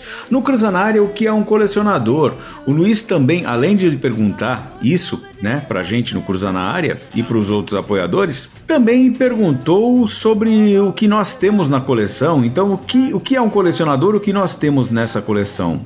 É, o Luiz falou, é, ele citou aqui, né, que a gente, a gente também falar, né, um pouco qual que é a barreira que entre o fã e o colecionador, né? Já te respondendo, Luiz, eu acho que meio que se confundem, assim, né? Não sei se tem muito essa barreira, assim, pelo menos no meu caso, eu até me considero mais um fã do, de música, né? Do que um colecionador. Sempre me considerei um fã, assim, até como essa carreira no jornalismo musical também, né? De fazer o Poeirazine e tal. Eu sempre tive essa linguagem mais de fã para fã mesmo. Essa coisa do fanzine independente, né? Não tanto aquela coisa do crítico, aquela postura mais de indicar coisas e tal Claro que eu fiz isso também na minha carreira, venho fazendo, mas sempre com essa posição mais de informal, né? De um papo de uma loja de disco, de um papo de boteco, de um papo de uma pizzaria, que é o que a gente faz aqui no PoeiraCast. Então eu sou meio, eu sou meio esse fã apaixonado por música, assim, que vai é, conversando, indicando coisas, trocando e aprendendo com todos vocês também. Esse é o meu barato maior, assim, né? E falando da minha coleção, né, você perguntou dos local aqui onde a gente guarda os discos, onde, como é que é a, que a gente acomoda os discos e as coleções, eu costumo, eu tenho dois cômodos aqui na minha casa, né? Um é a sala, né? Eu tenho uma sala que não tem televisão, nada, só tem o aparelho de som e os discos, os LPs, né? E os CDs. E aqui e na parte inferior, aqui eu moro num sobrado, eu tenho o meu escritório, que é onde eu trabalho, que fica os livros, né? Os livros, as revistas e um pouquinho de CDs também. Mas assim, os discos mesmo estão na parte de cima, lá na sala de som, né? É, que onde está o meu aparelho de som e tal, é ali que ficam os meus discos guardados. E assim, a única banda que eu coleciono, eu, eu me considero colecionador talvez de uma única banda. Eu elegi uma banda para colecionar apenas, né, que é o Grand Funk Railroad, a minha banda do coração. É a única banda que eu compro diversas prensagens, né, diversos formatos. Então você pega lá, sei lá, o disco da moeda do Grand Funk, tem ele lançado em diversos países, tal vários compactos, é, cartuchos aí de oito pistas, fitas de rolo, mas é a única banda que eu faço essa loucura. O resto eu só eu não, não sou colecionador assim, né, de comprando assim desenfreadamente. Só o Grand Funk mesmo e mesmo assim já dei uma parada, não é mais aquele frisson que era quando eu era mais jovem. Mas é isso, acho que eu respondi a sua pergunta. É isso. Vou falar rapidinho sobre a minha experiência como colecionador, porque ela teve um momento é, que eu e o meu irmão, o Sérgio Alpendre, esse que está aqui no nosso podcast com a gente, a gente tinha uma coleção bastante respeitável e quando a gente estava ali por volta dos, me corrija se eu estiver errado, por volta dos 2.500 LPs, 2.000 CDs, né? Mais ou menos isso que eu estimava que a gente tinha. A gente montou a nossa loja e a gente abriu mão de grande parte, da, da maior parte da nossa coleção. Né? A gente colocou como discos usados para abrir a loja com muita coisa legal, né? E a partir daquele momento eu e ele, né? É, mas no meu caso, falando particularmente de mim, desencanei totalmente da ideia de ser um colecionador, aquele negócio de ter se é essencial, se é importante, eu tenho que ter esse negócio assim, que era uma coisa que não precisa necessariamente atazanar o colecionador, mas a mim atazanava, e eu me livrei disso graças ao fato de, de a gente colocar a coleção à venda na loja, para abrir a loja. E eventualmente hoje em dia tenho, tenho, a gente tem muito pouca coisa que sobrou da coleção, que alguma coisa, algumas uma parte está ainda lá na casa dos meus pais e uma parte está aqui comigo, de CDs e LPs, mas é realmente pouca coisa. E o, o, pouco que eu eventualmente compro, se achar uma oportunidade muito legal, ainda é alguma coisa do Motorhead, alguma coisa do Clash, do Motorhead antigo, né? Alguma coisa do Clash e alguma coisa de rockabilly. De outros estilos assim eu nem me meto porque é muita dor de cabeça. E rock indie. E de rock indie também, é verdade, de rock indie. É que, rock indie, eu, é que o Elvis eu coloquei na, na no índice rockabilly rock porque, tá. porque para mim o Elvis que interessa mais é o 50 50. E o Rockwind eu esqueci porque entrou no conjunto do Motorhead, né? É, só para emendar, eu também, a mesma coisa com meu irmão, eu, eu coloquei meus. Eu tinha Vandergraaf, vários ingleses, coloquei. É, o Bento foi um dos que se aproveitaram da minha coleção ali, pegou Banquet quase dado, né, Bento? Nunca esqueço disso. É, mas sim, é legal sim. que tenha ficado com você, acho muito é, ótimo que tenha ficado com você e não com um mala qualquer aí, sei lá. Vai que. um mala menos mala, vai, vamos dizer assim. mala todos, nós, todos nós somos malas, né? Mas aí a gente é mala que se entende. É, e agora eu passei a colecionar durante um período livros. Né? Eu, eu, peguei essa, esse gosto por comprar livros e comprar alucinadamente. Só que aí eu acabei fazendo duas mudanças grandes, uma para Portugal, depois quando voltei para Portugal, tive que deixar nos meus pais os livros, uma parte em, em, depósito, aí eu também dei uma desencanada de livro, porque é uma coisa que a hora que você tem um lugar que você quer ficar, eu não, eu não pretendo ficar no, no, no Brasil, ou, ou pelo menos em São Paulo durante muito tempo, então sabe, essa coisa de mudar e levar um monte de livro é meio pentelho demais. E livro é muito pesado, então também dei uma desencanada de comprar livros, assim, tenho comprado muito pouco, é, bem pouco mesmo, só quando é essencial, assim, que não tem PDF, aí eu compro. E é isso, e DVD, Blu-ray eu não tenho mais também, eu só ganho é, eu só tenho o que eu ganhei nos últimos dois anos, acho, eu não comprei mais DVD e Blu-ray de filmes, né? É só o que eu ganhei de fato por, em troca de trabalho, geralmente. É, gravo um, um depoimento lá para Versátil, eu escrevo no, no, no, livro deles, eles, aí eles mandam alguns, eu escolho ali alguns títulos, eles mandam tal. E de, no mais, é, acho que é só isso mesmo. Meu dinheiro é todo para viagens e sinuca agora. e para pagar dívidas. É só isso. E o José? Sérgio, é, tem uma experiência não, interessante. é, tem assim, eu só queria assim, continuar, comentar o que o Sérgio estava contando dos livros. Teve uma viagem ou duas que a gente fez, né, Sérgio? Nossa, você trouxe 32 quilos de livros. Né? A gente ah, aquela para Portugal, aquela para Portugal foi histórica. Nossa, é, cada, gente... Na época, era uma época de ouro, né? A gente, a gente, per, a gente já perdeu, a gente não passa mais por isso, né? Mas dava para trazer duas malas grandes, despachar de 32 quilos, né? Com 32 isso. quilos.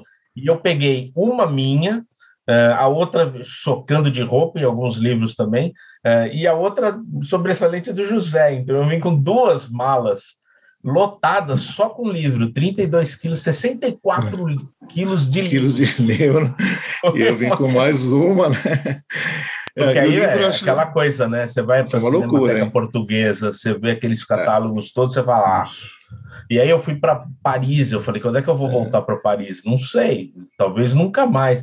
Vou comprar aqui tudo que não, que é difícil de chegar, né? Muitas revistas aí, também. É, né? nossa, foi um e agora livro tem, acho que é pior ainda que disco para colecionar, porque eles são desiguais, né? Tamanho, grossura, é, os discos pelo menos eles têm o mesmo padrão, né? E você acomoda de uma maneira mais fácil, eu acho. E para é, trazer em viagem são mais pesados também, né? São mais pesados. Nossa, livro é uma loucura mesmo. É, é o então eu, eu, eu tenho Bom, desde que eu me lembro, por, assim, por gente, eu estou soterrado de disco, assim, comecei a comprar disco desde molequinho, né? Soterrado que eu digo não, assim, tendo como objetivo da minha vida, não, é comprar tal compacto, depois é comprar tal LP, e aí foi indo, desde que eu, sei lá, de 10, 12 anos, eu não diria que até os dias de hoje, que hoje tudo diminuiu muito para mim, né, tudo, mas o, o, o grande barato para mim foi quando eu abri a loja, eu botei minha coleção inteira e meu sócio, no caso, eu abri com um sócio na época, também botou a coleção dele e eram discos muito legais, muito disco importado, tinha coleção de Van de Graaff importada, tinha pancada de Led essas coisas assim que são legais e são comercialmente é, bastante interessantes. Né? Então a loja ela, ela conseguiu, eu acho que parte do sucesso, da, boa parte do sucesso da loja é, foi aquele pontapé inicial. Um parênteses, assim, José. Oi, um oi. parênteses. Alguns dos itens mais legais da minha coleção, aliás, que eu depois botei na Jardim Elétrico, eu comprei na sua loja. Logo que é você é abriu. É, porque e depois eu fiz a vizinho, mesma coisa, né? né? É. Coisa de mestre e discípulo, eu fiz a mesma coisa.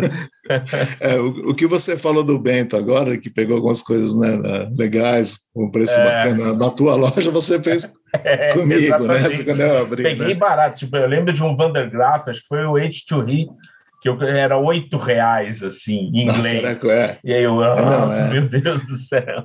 É, hoje quando eu penso sobre isso, é melhor não pensar, porque estaria rico, né? Mas eu vendi barato também. É, eu vendi barato. É o momento, né? Então lá, e, e, aí foi, foi o bom dos CDs, né? Quando eu abri a loja, justamente o bom dos CDs. Então os discos foram vendendo. E eu acabei recomprando, assim, em, para mim, o, o, os discos que eu tinha em vinil, acabei comprando em CD. E muito mais, porque o CD, nossa, abriu um horizonte assim. É, é que, como eu digo sempre, eu acendo uma vela para os CDs todos os dias, porque eu conheci coisas, chegando até mim, tenho hoje até aqui em casa coleções inteiras, assim, sei lá, Blu-ray, por causa do CD. Então, assim, eu comprei muito CD e hoje eu tenho muitos CDs em casa, né?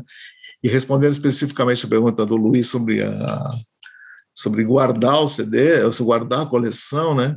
Realmente eu moro em apartamento e a coisa para mim é que está no limite. E, assim, minha mulher e minha filha reivindicam espaço, porque eu peguei assim, sabe, sapateira, área do quartinho de, de, de serviço, a banheiro, foi, foi assim, porque tem mais, sei lá, uns 8, 10 mil CDs, né? Fora mais uns 500 LPs, né? E fora uns mil e tantos DVDs. Então, para você acomodar isso num apartamento de dois quartos, é realmente é claustrofóbico. O negócio fica assim meio.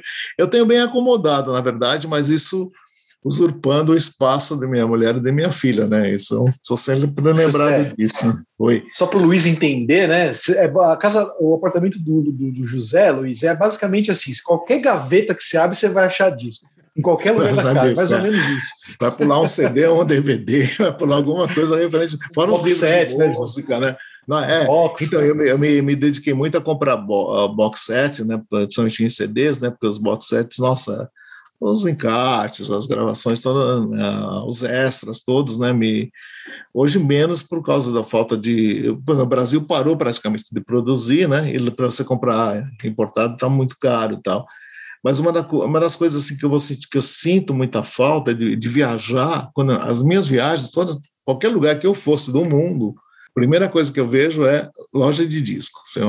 For anota-se umas 10, as 10 mais, né? depois se der em outras, Aí então o meu turismo é, é loja de disco. Eu não sei como, eu não me imagino viajando sem uma loja para ir, sem, sem comprar disco, assim. Então eu, eu fico meio, então eu acho que eu nunca vou parar de comprar, assim. Nunca vou parar enquanto eu puder e não com a mesma fúria com, do, do passado, mas sempre ele botando.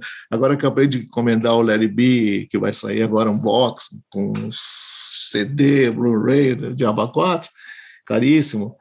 Mas assim, isso eu não vou parar. E uma coisa assim que eu acho que eu comentei na, na, na, nossa reunião de pauta é que eu tenho muito, eu sou muito sentimental com relação a alguns artistas, né? Beatles nem se fala, né? Não sou colecionador de Beatles no sentido de, ah, tem várias capas, várias. Eu sou colecionador de, de dos discos que eles lançam, do, dos discos solo dos quatro Beatles e dos discos dos Beatles que saem com bônus, coisas desse tipo, só isso, né? Porque é loucura você colecionar Beatles. Então eu compro disco Beatles do Family, Ring. né, José? É, Beatles você Family. comprou tenho... Beatles Isso, por é. cachorros, é verdade. por bebês, Beatles, Beatles for Babies. Não, fora Julian Lennon, né, Danny Erson, você compra essas, essas, esses derivados. O irmão do Maca, né, José? O, o irmão do Maca, né? o filho Scafo. do Maca também, o Badfinger, aí vai, né? Essas coisas Mike Maguire, né? Mike Maguire, é muito bom, inclusive, o primeiro disco dele. É legal, do Gulliver, é. né? E para vocês terem uma ideia, assim, eu compro o disco do Ringo até hoje, mas pela voz do cara, assim, pô, eu acho que. É como eu falo, esse cara me, me deu tanto. Pô, eu conheço os caras desde que eu tinha 10 anos de idade, né? Que eu ouço essas vozes, né? Então o cara já me deu tanto momento de, de, de alegria, né? De Afinal, o que mais distingue o Ringo Starr é a grande voz, né? É, aquela voz anasalada, né? um grande intérprete, né? Um dos primeiros a gravar disco com canções americanas clássicas, né, em 69. Então é isso aí, eu, eu compro até hoje, mas com menos, menos fúria e também estou com menos condição, né? Mas no tempo da loja eu comprava muito e tudo que eu pedia de legal para a loja eu pedia para mim também, né? Vocês lembram disso, né? Chegava aqueles pedidos da Phantom, da Laser, né? a gente comprava os discos lá e eu pedia tudo para mim, que eu achava legal, tudo, né? E eu lembro que eu logo olhava para a Júlia para ver a reação dela. ela estava anotando ali. Quando chegava, ela, ah, tá é. bom. e fora os nossos fornecedores informais, né? Tipo o Ratinho, que trazia psicodélico peruano, o Alberto, da Record Honey, que trazia outras coisas legais, o Alex, da, da Progressivo Italiano. Oi, Ô, José, mas teve um caso, na, teve uma vez na sua casa que a gente estava indo lá comer uma pizza. Eu lembro que foi acho que depois da loja, né? A gente fechou a loja e foi lá para sua casa. Aí eu lembro que o Cadinho, uma hora a gente estava vendo uns box sets, assim, aí tinha um box lá, um deles, que você tava, tinha e ele estava lacrado. a gente, porra, ah. José, o, o, box lacrado, né? E você, não, tem que ter, tem que ter lacrar, esse aí tem que ter lacrado. eu achei é. demais esse, né, é esse conceito, né? Que você já ouviu tanto aquilo ali, que, pô, pra que é, tem tanta coisa que eu já ouvi, né? É uma, por exemplo, eu tenho dois boxes do Grateful Dead, aqueles dois boxes maravilhosos, tal, que eu não abri ainda. E quando né, coincidiu que depois que eu me aposentei, que eu tinha. Não, muitos dias que eu falava, não, só vou abrir quando eu me aposentar, quando tiver. Não quero ouvir corrido, assim, né? Eu vou passar o disco só assim. Eu queria abrir a, a box para sentar no sofá e pegar o encarte, né? E depois, quando surgiu o Spotify, o que eu faço hoje? Eu vejo minha coleção assim, ah, tô com vontade de ouvir esse disco. E muito provavelmente eu vou ouvir no Spotify, tem preguiça de pegar. CD, hein? Pegar, é incrível. Né? Mas eu gosto de olhar e falar, não, eu tenho. Esse negócio de ter é, é, nesse sentido de disco é comigo, eu não sou consumista, não tenho nenhum sapato, não tenho calça, não, mas disco eu gosto de falar assim, não, esse que eu tenho. Pô, esses Rolling Stones aqui, eu tenho a coleção toda dos Rolling Stones, bonitinho, né? Então é assim. O José é um colecionador de fato mesmo, né? É, tem assim, eu não sou quer colecionar, que quer ter, assim. É, quero ter, é, exatamente. No, no, sentido de ter, eu sou colecionador, assim, não conseguiria tá, ter, ah, não, tem no Spotify, não, para mim é como fita antigamente. Ah, eu tenho fita, não, fita não, eu queria ter o LP, né? Fita não eu contava que... que eu tinha, né? Uhum. Sim, e é o que você falou, né, José? Quando explodir tudo, quando o mundo acabar, tem que ter os Eu vou estar com meus né? discos. que não tiver mais Spotify. É, se a internet explodir, todas essas coisas, se um dia acabarem... Não tá muito longe livre, disso, né? não, acho. É que nem hoje a gente está vivendo uma crise aí, né? Não sei nem como é que está, mas esse dia de hoje que a gente está gravando, né? Tem algumas coisas fora do ar aí, né? Então, por isso que eu gosto de olhar para meus discos e falar, não, eu tenho esses discos, sabe? Eu tenho os David Bowie, eu tenho... eu acho bacana, assim, eu me sinto bem, sim, enquanto posso, claro. Vou continuar mas hoje em dia muito menos, né? Quando na época da loja você fica assim, tem aquele fluxo, né? De entrar grana. De é, ima imagina, né, José? Imagina o mundo acabando e você low embaixo do braço e com né, embaixo do outro braço. Assim. Nossa, é. Pô, não tem alegria melhor que essa, né? Não, não é. tem, não tem. É, se morre um pouco mais feliz, verdade. Então, quantos tempos assim, anos 80, 70, final de 70, assim, com um pouco, sei lá, de depressão, coisas assim. É, eu olhava para os meus discos, era uma maior alegria que eu tinha. Chegava no meu quartinho lá, aquelas prateleiras lotadas, e falava, puta, pelo menos eu tenho esses discos, sabe? Hum. A vida vale a pena ainda, assim, sabe? Então, Pessoal, sempre me fizeram um grande suporte emocional, assim, também. Vamos, vamos aos áudios dos nossos apoiadores? Vamos lá. O que, que vocês acham? Vamos lá? Eu vou começar, bom, pela ordem aqui é, deste programa, vamos começar com o nosso Hélio Yasbeck. Fala, Hélio, o que é um colecionador? O que caracteriza um colecionador para ti? Olá, meus queridos amigos, muito obrigado por esse convite para mais um Cruza na Área. Bela pergunta, eu não faço a menor ideia do que define um colecionador de discos. E vou dizer, eu participo de vários grupos de colecionadores em redes sociais e quanto mais tempo eu passo nesses grupos, menos eu sei a resposta para essa pergunta. Esses grupos são bem curiosos, né? Você tem lá o pessoalzinho que tem seus 15, 20 CDs e o pessoal que tem suas coleções imensas, que mal sabe o que tem, o pessoal que cataloga tudo para a esquerda, o pessoal que cataloga tudo para a direita, por datas, modelos, cores, cheiros, sabores.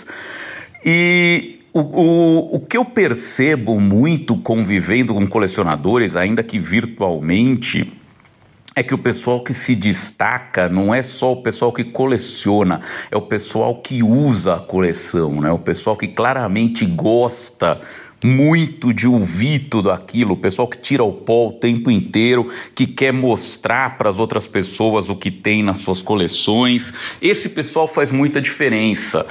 Uh, esse, para mim, é o colecionador funcional, né? o colecionador útil.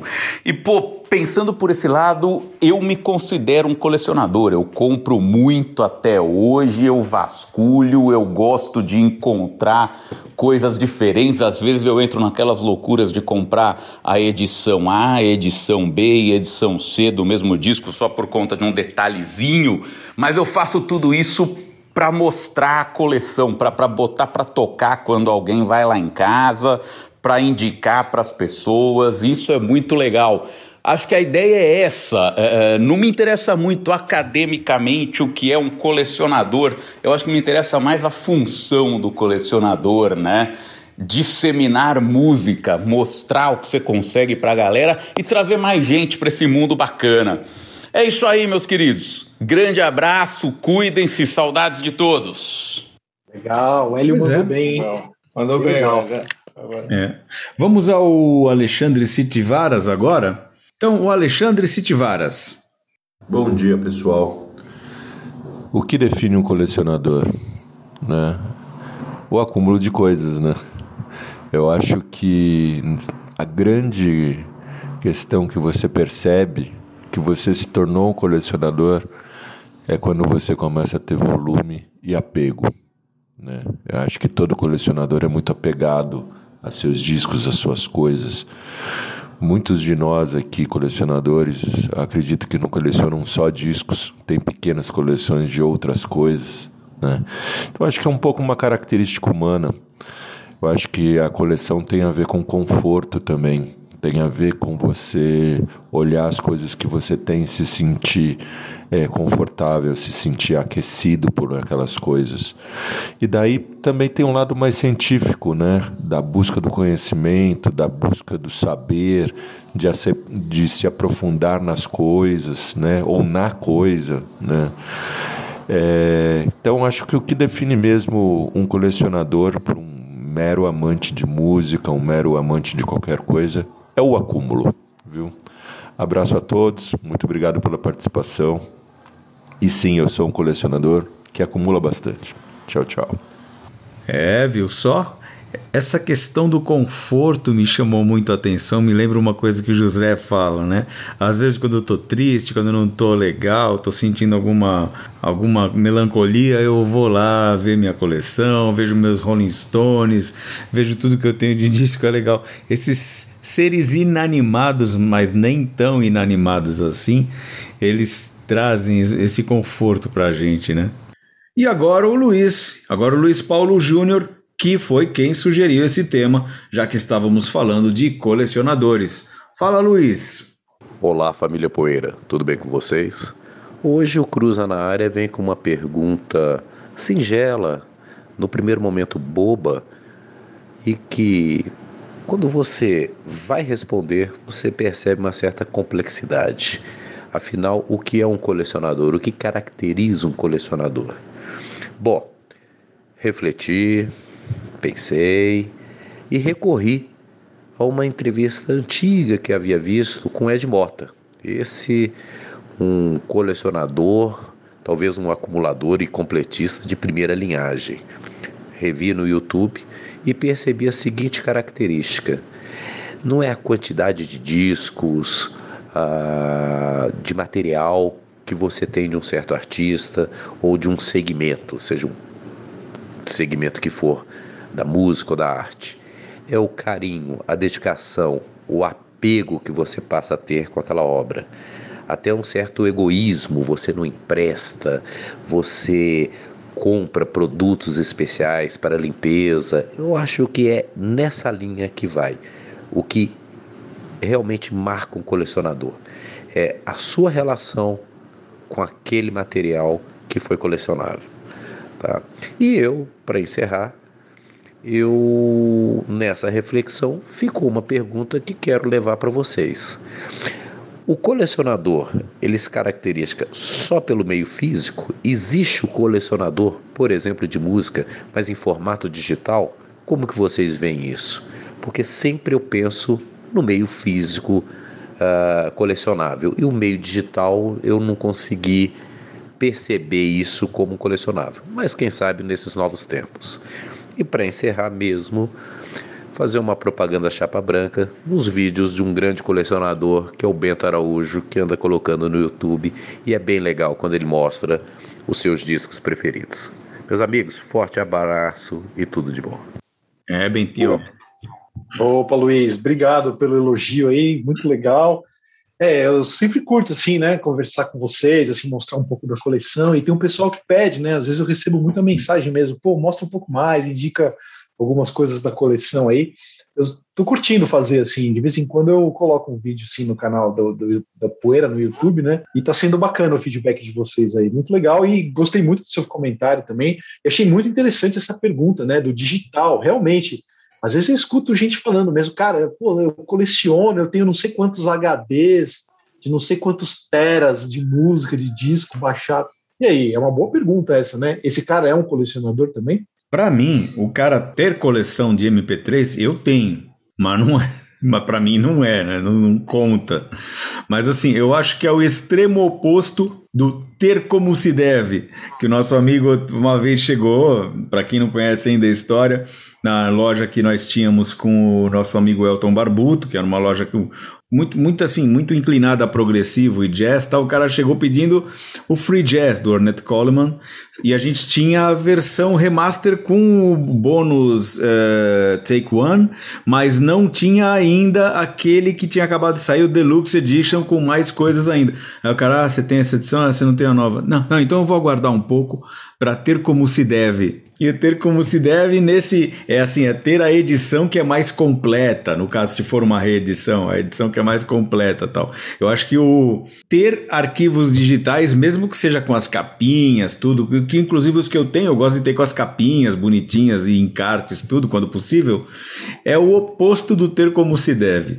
É, o lance o lance de colecionar está muito atrelado ao físico, né? De, pô, o cara, se ele tem o físico, sim, ele coleciona. Agora o digital tá lá, tá. Hoje em dia com o streaming, então, né? Nem faz mais tanto sentido assim ter os, os arquivos, né? No, ocupando espaço e tal. Não sei. É, eu, eu, eu acho assim, é, eu acho que existe uma. O cara vai ter, ou ele vai, se ele quiser ter tudo que está disponível em MP3, ele vai ter que comprar uns 500 HDs externos e ficar colecionando. E eu, eu, eu, me vi diante desse problema, porque eu estou com HDs externos demais aqui, depois eu não acho as coisas, então eu comecei a pagar os de música. Porque música eu geralmente ouço no YouTube. E, e talvez eu assine agora a Globoplay, que minha mãe quer ver uma série aí, e aí vou ganhar o Deezer. Então eu vou ouvir do Deezer, não vou ouvir dos MP3. Então eu comecei a pagar. Mas eh, se a pessoa é uh, faz daquilo um exercício de selecionar e falar, ah, esse eu quero ter, é, essa coleção eu quero ter, eu acho que não deixa de ser uma coleção. Então, eu acho que não deixa de ser um colecionador, que é o colecionador dos novos tempos, né? O colecionador que está com base no, no MP3. Mas é claro, é diferente, mas existe a mesma coisa, uma seleção, existe uma. Vou empenhar aqui um espaço para guardar, é claro, eu também acho mais esquisito, né? Mas, mas eu acho que é. Eu ainda acho assim, ainda assim eu acho que é. Agora, Deezer não, Deezer Spotify, eu acho que não faz sentido mesmo, porque é, são coisas que você pode baixar até para o seu celular, depois você desbaixa, né? Você tira caso, e bota outro, né? Devolve. No caso, no caso do Spotify e do Deezer, né? É tipo alugar CD, né? É tipo alugar. Você vai é, baixar, é, vai salvar é. ele, aí você vai ouvir e vai devolver. Isso que é muito É, bom. exatamente. Então, é, é, mas, já, mas já pensou que louco, né? Um moleque pega, ah, meu, puta, agora eu vou colecionar Motorhead. Aí ele salva, baixa todos os discos, quer dizer, baixa não, salva lá no Spotify, né, para ouvir toda a coleção do Motorhead e depois salva, né? Deixa lá. É muito curioso isso. É, é, é Michael é, Action, né? Michael Action, a coleção virtual Michael do cara. Action. Michael Action. É, engra, é engraçado essa... Seu, seus álbuns, né?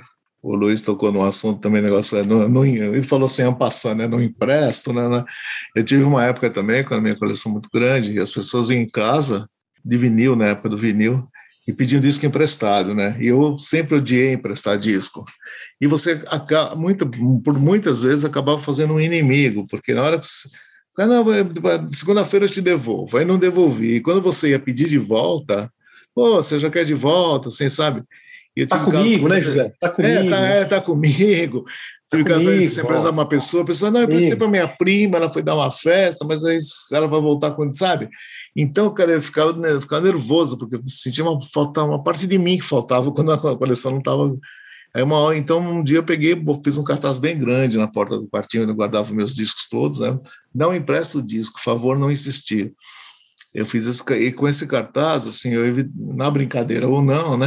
Não era brincadeira, eu É, porque tem sempre aquele que fala, não, mas eu sou seu amigo, aquele, que, aqueles clientes né, que falam, não, mas eu sou da casa, né, querendo vantagens. Né? Então, com, com esse cartaz aí, chega. A primeira coisa que a pessoa via quando entrava no quarto era: não empresta o disco, por favor, não insistir. Né? E eu parei de emprestar disco, porque ah, além de o disco eventualmente voltar arranhado, alguma coisa assim, muitas vezes você ia cobrar e as pessoas achavam que você era mesquinho, né? Esqueceu de escrever volta, ficar uma semana só que tá comigo, sabe? Então arrumava mais inimizade. E isso tem a ver com o colecionador, né? Essa história de você ter um negócio, assim, ter, ter essa. Eu, pelo menos, né? Essa, essa coisa de ter a posse e, não emprestar. Assim. Mas como as pessoas são folgadas, né? É, e reclamar isso também, né? de volta. Olha, Bobete. O Ben tem a coleção dos Bobetes, pelo jeito. Olha o selo, olha o selo. Atlantic, garoto. Não é nenhuma motal, mas é bom também. José, é tão bom quanto. Vamos passar régua? Vamos, vamos. Então, uma coisa que eu queria falar a respeito desse negócio do digital. Uma coisa é ter o arquivo, outra coisa é ter o Spotify, ali o, os streamings, e com os streamings você não precisa mais ter o digital. É porque vocês têm muita sorte. Vocês gostam dos anos 60 para frente. Meu, vai querer ter como se deve, né? não vai querer ter, vai querer ouvir em streaming digital dos anos 50 para trás. E um exemplo assim mais desesperador ainda é o blues das décadas de 30, 40, 50. Eu fiz um post no, no Facebook recentemente. Existem dois Sonny Boy Williamson. O original e o que roubou o apelido e acabou ficando mais famoso. Gravou pela Chess, gravou com os Yardbirds, é, com os Animals. Falei sobre eles, inclusive, no, no programa anterior. Sonny Boy Williamson tem o 1 e o 2. Vai procurar Sonny Boy Williamson no Spotify.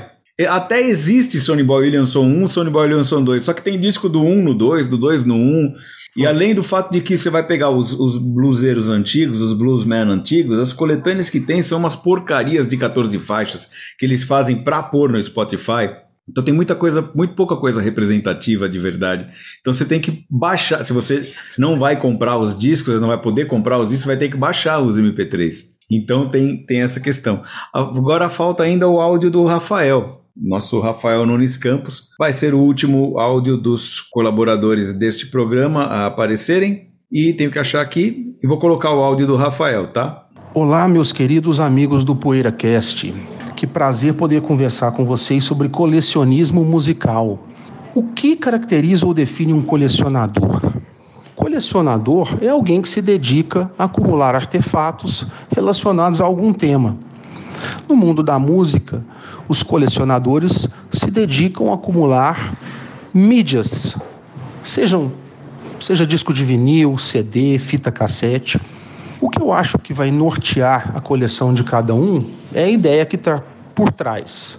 Eu sempre vou lembrar de um caso curioso de um colecionador que tinha todas as versões possíveis do primeiro disco do Velvet Underground, do disco da Banana.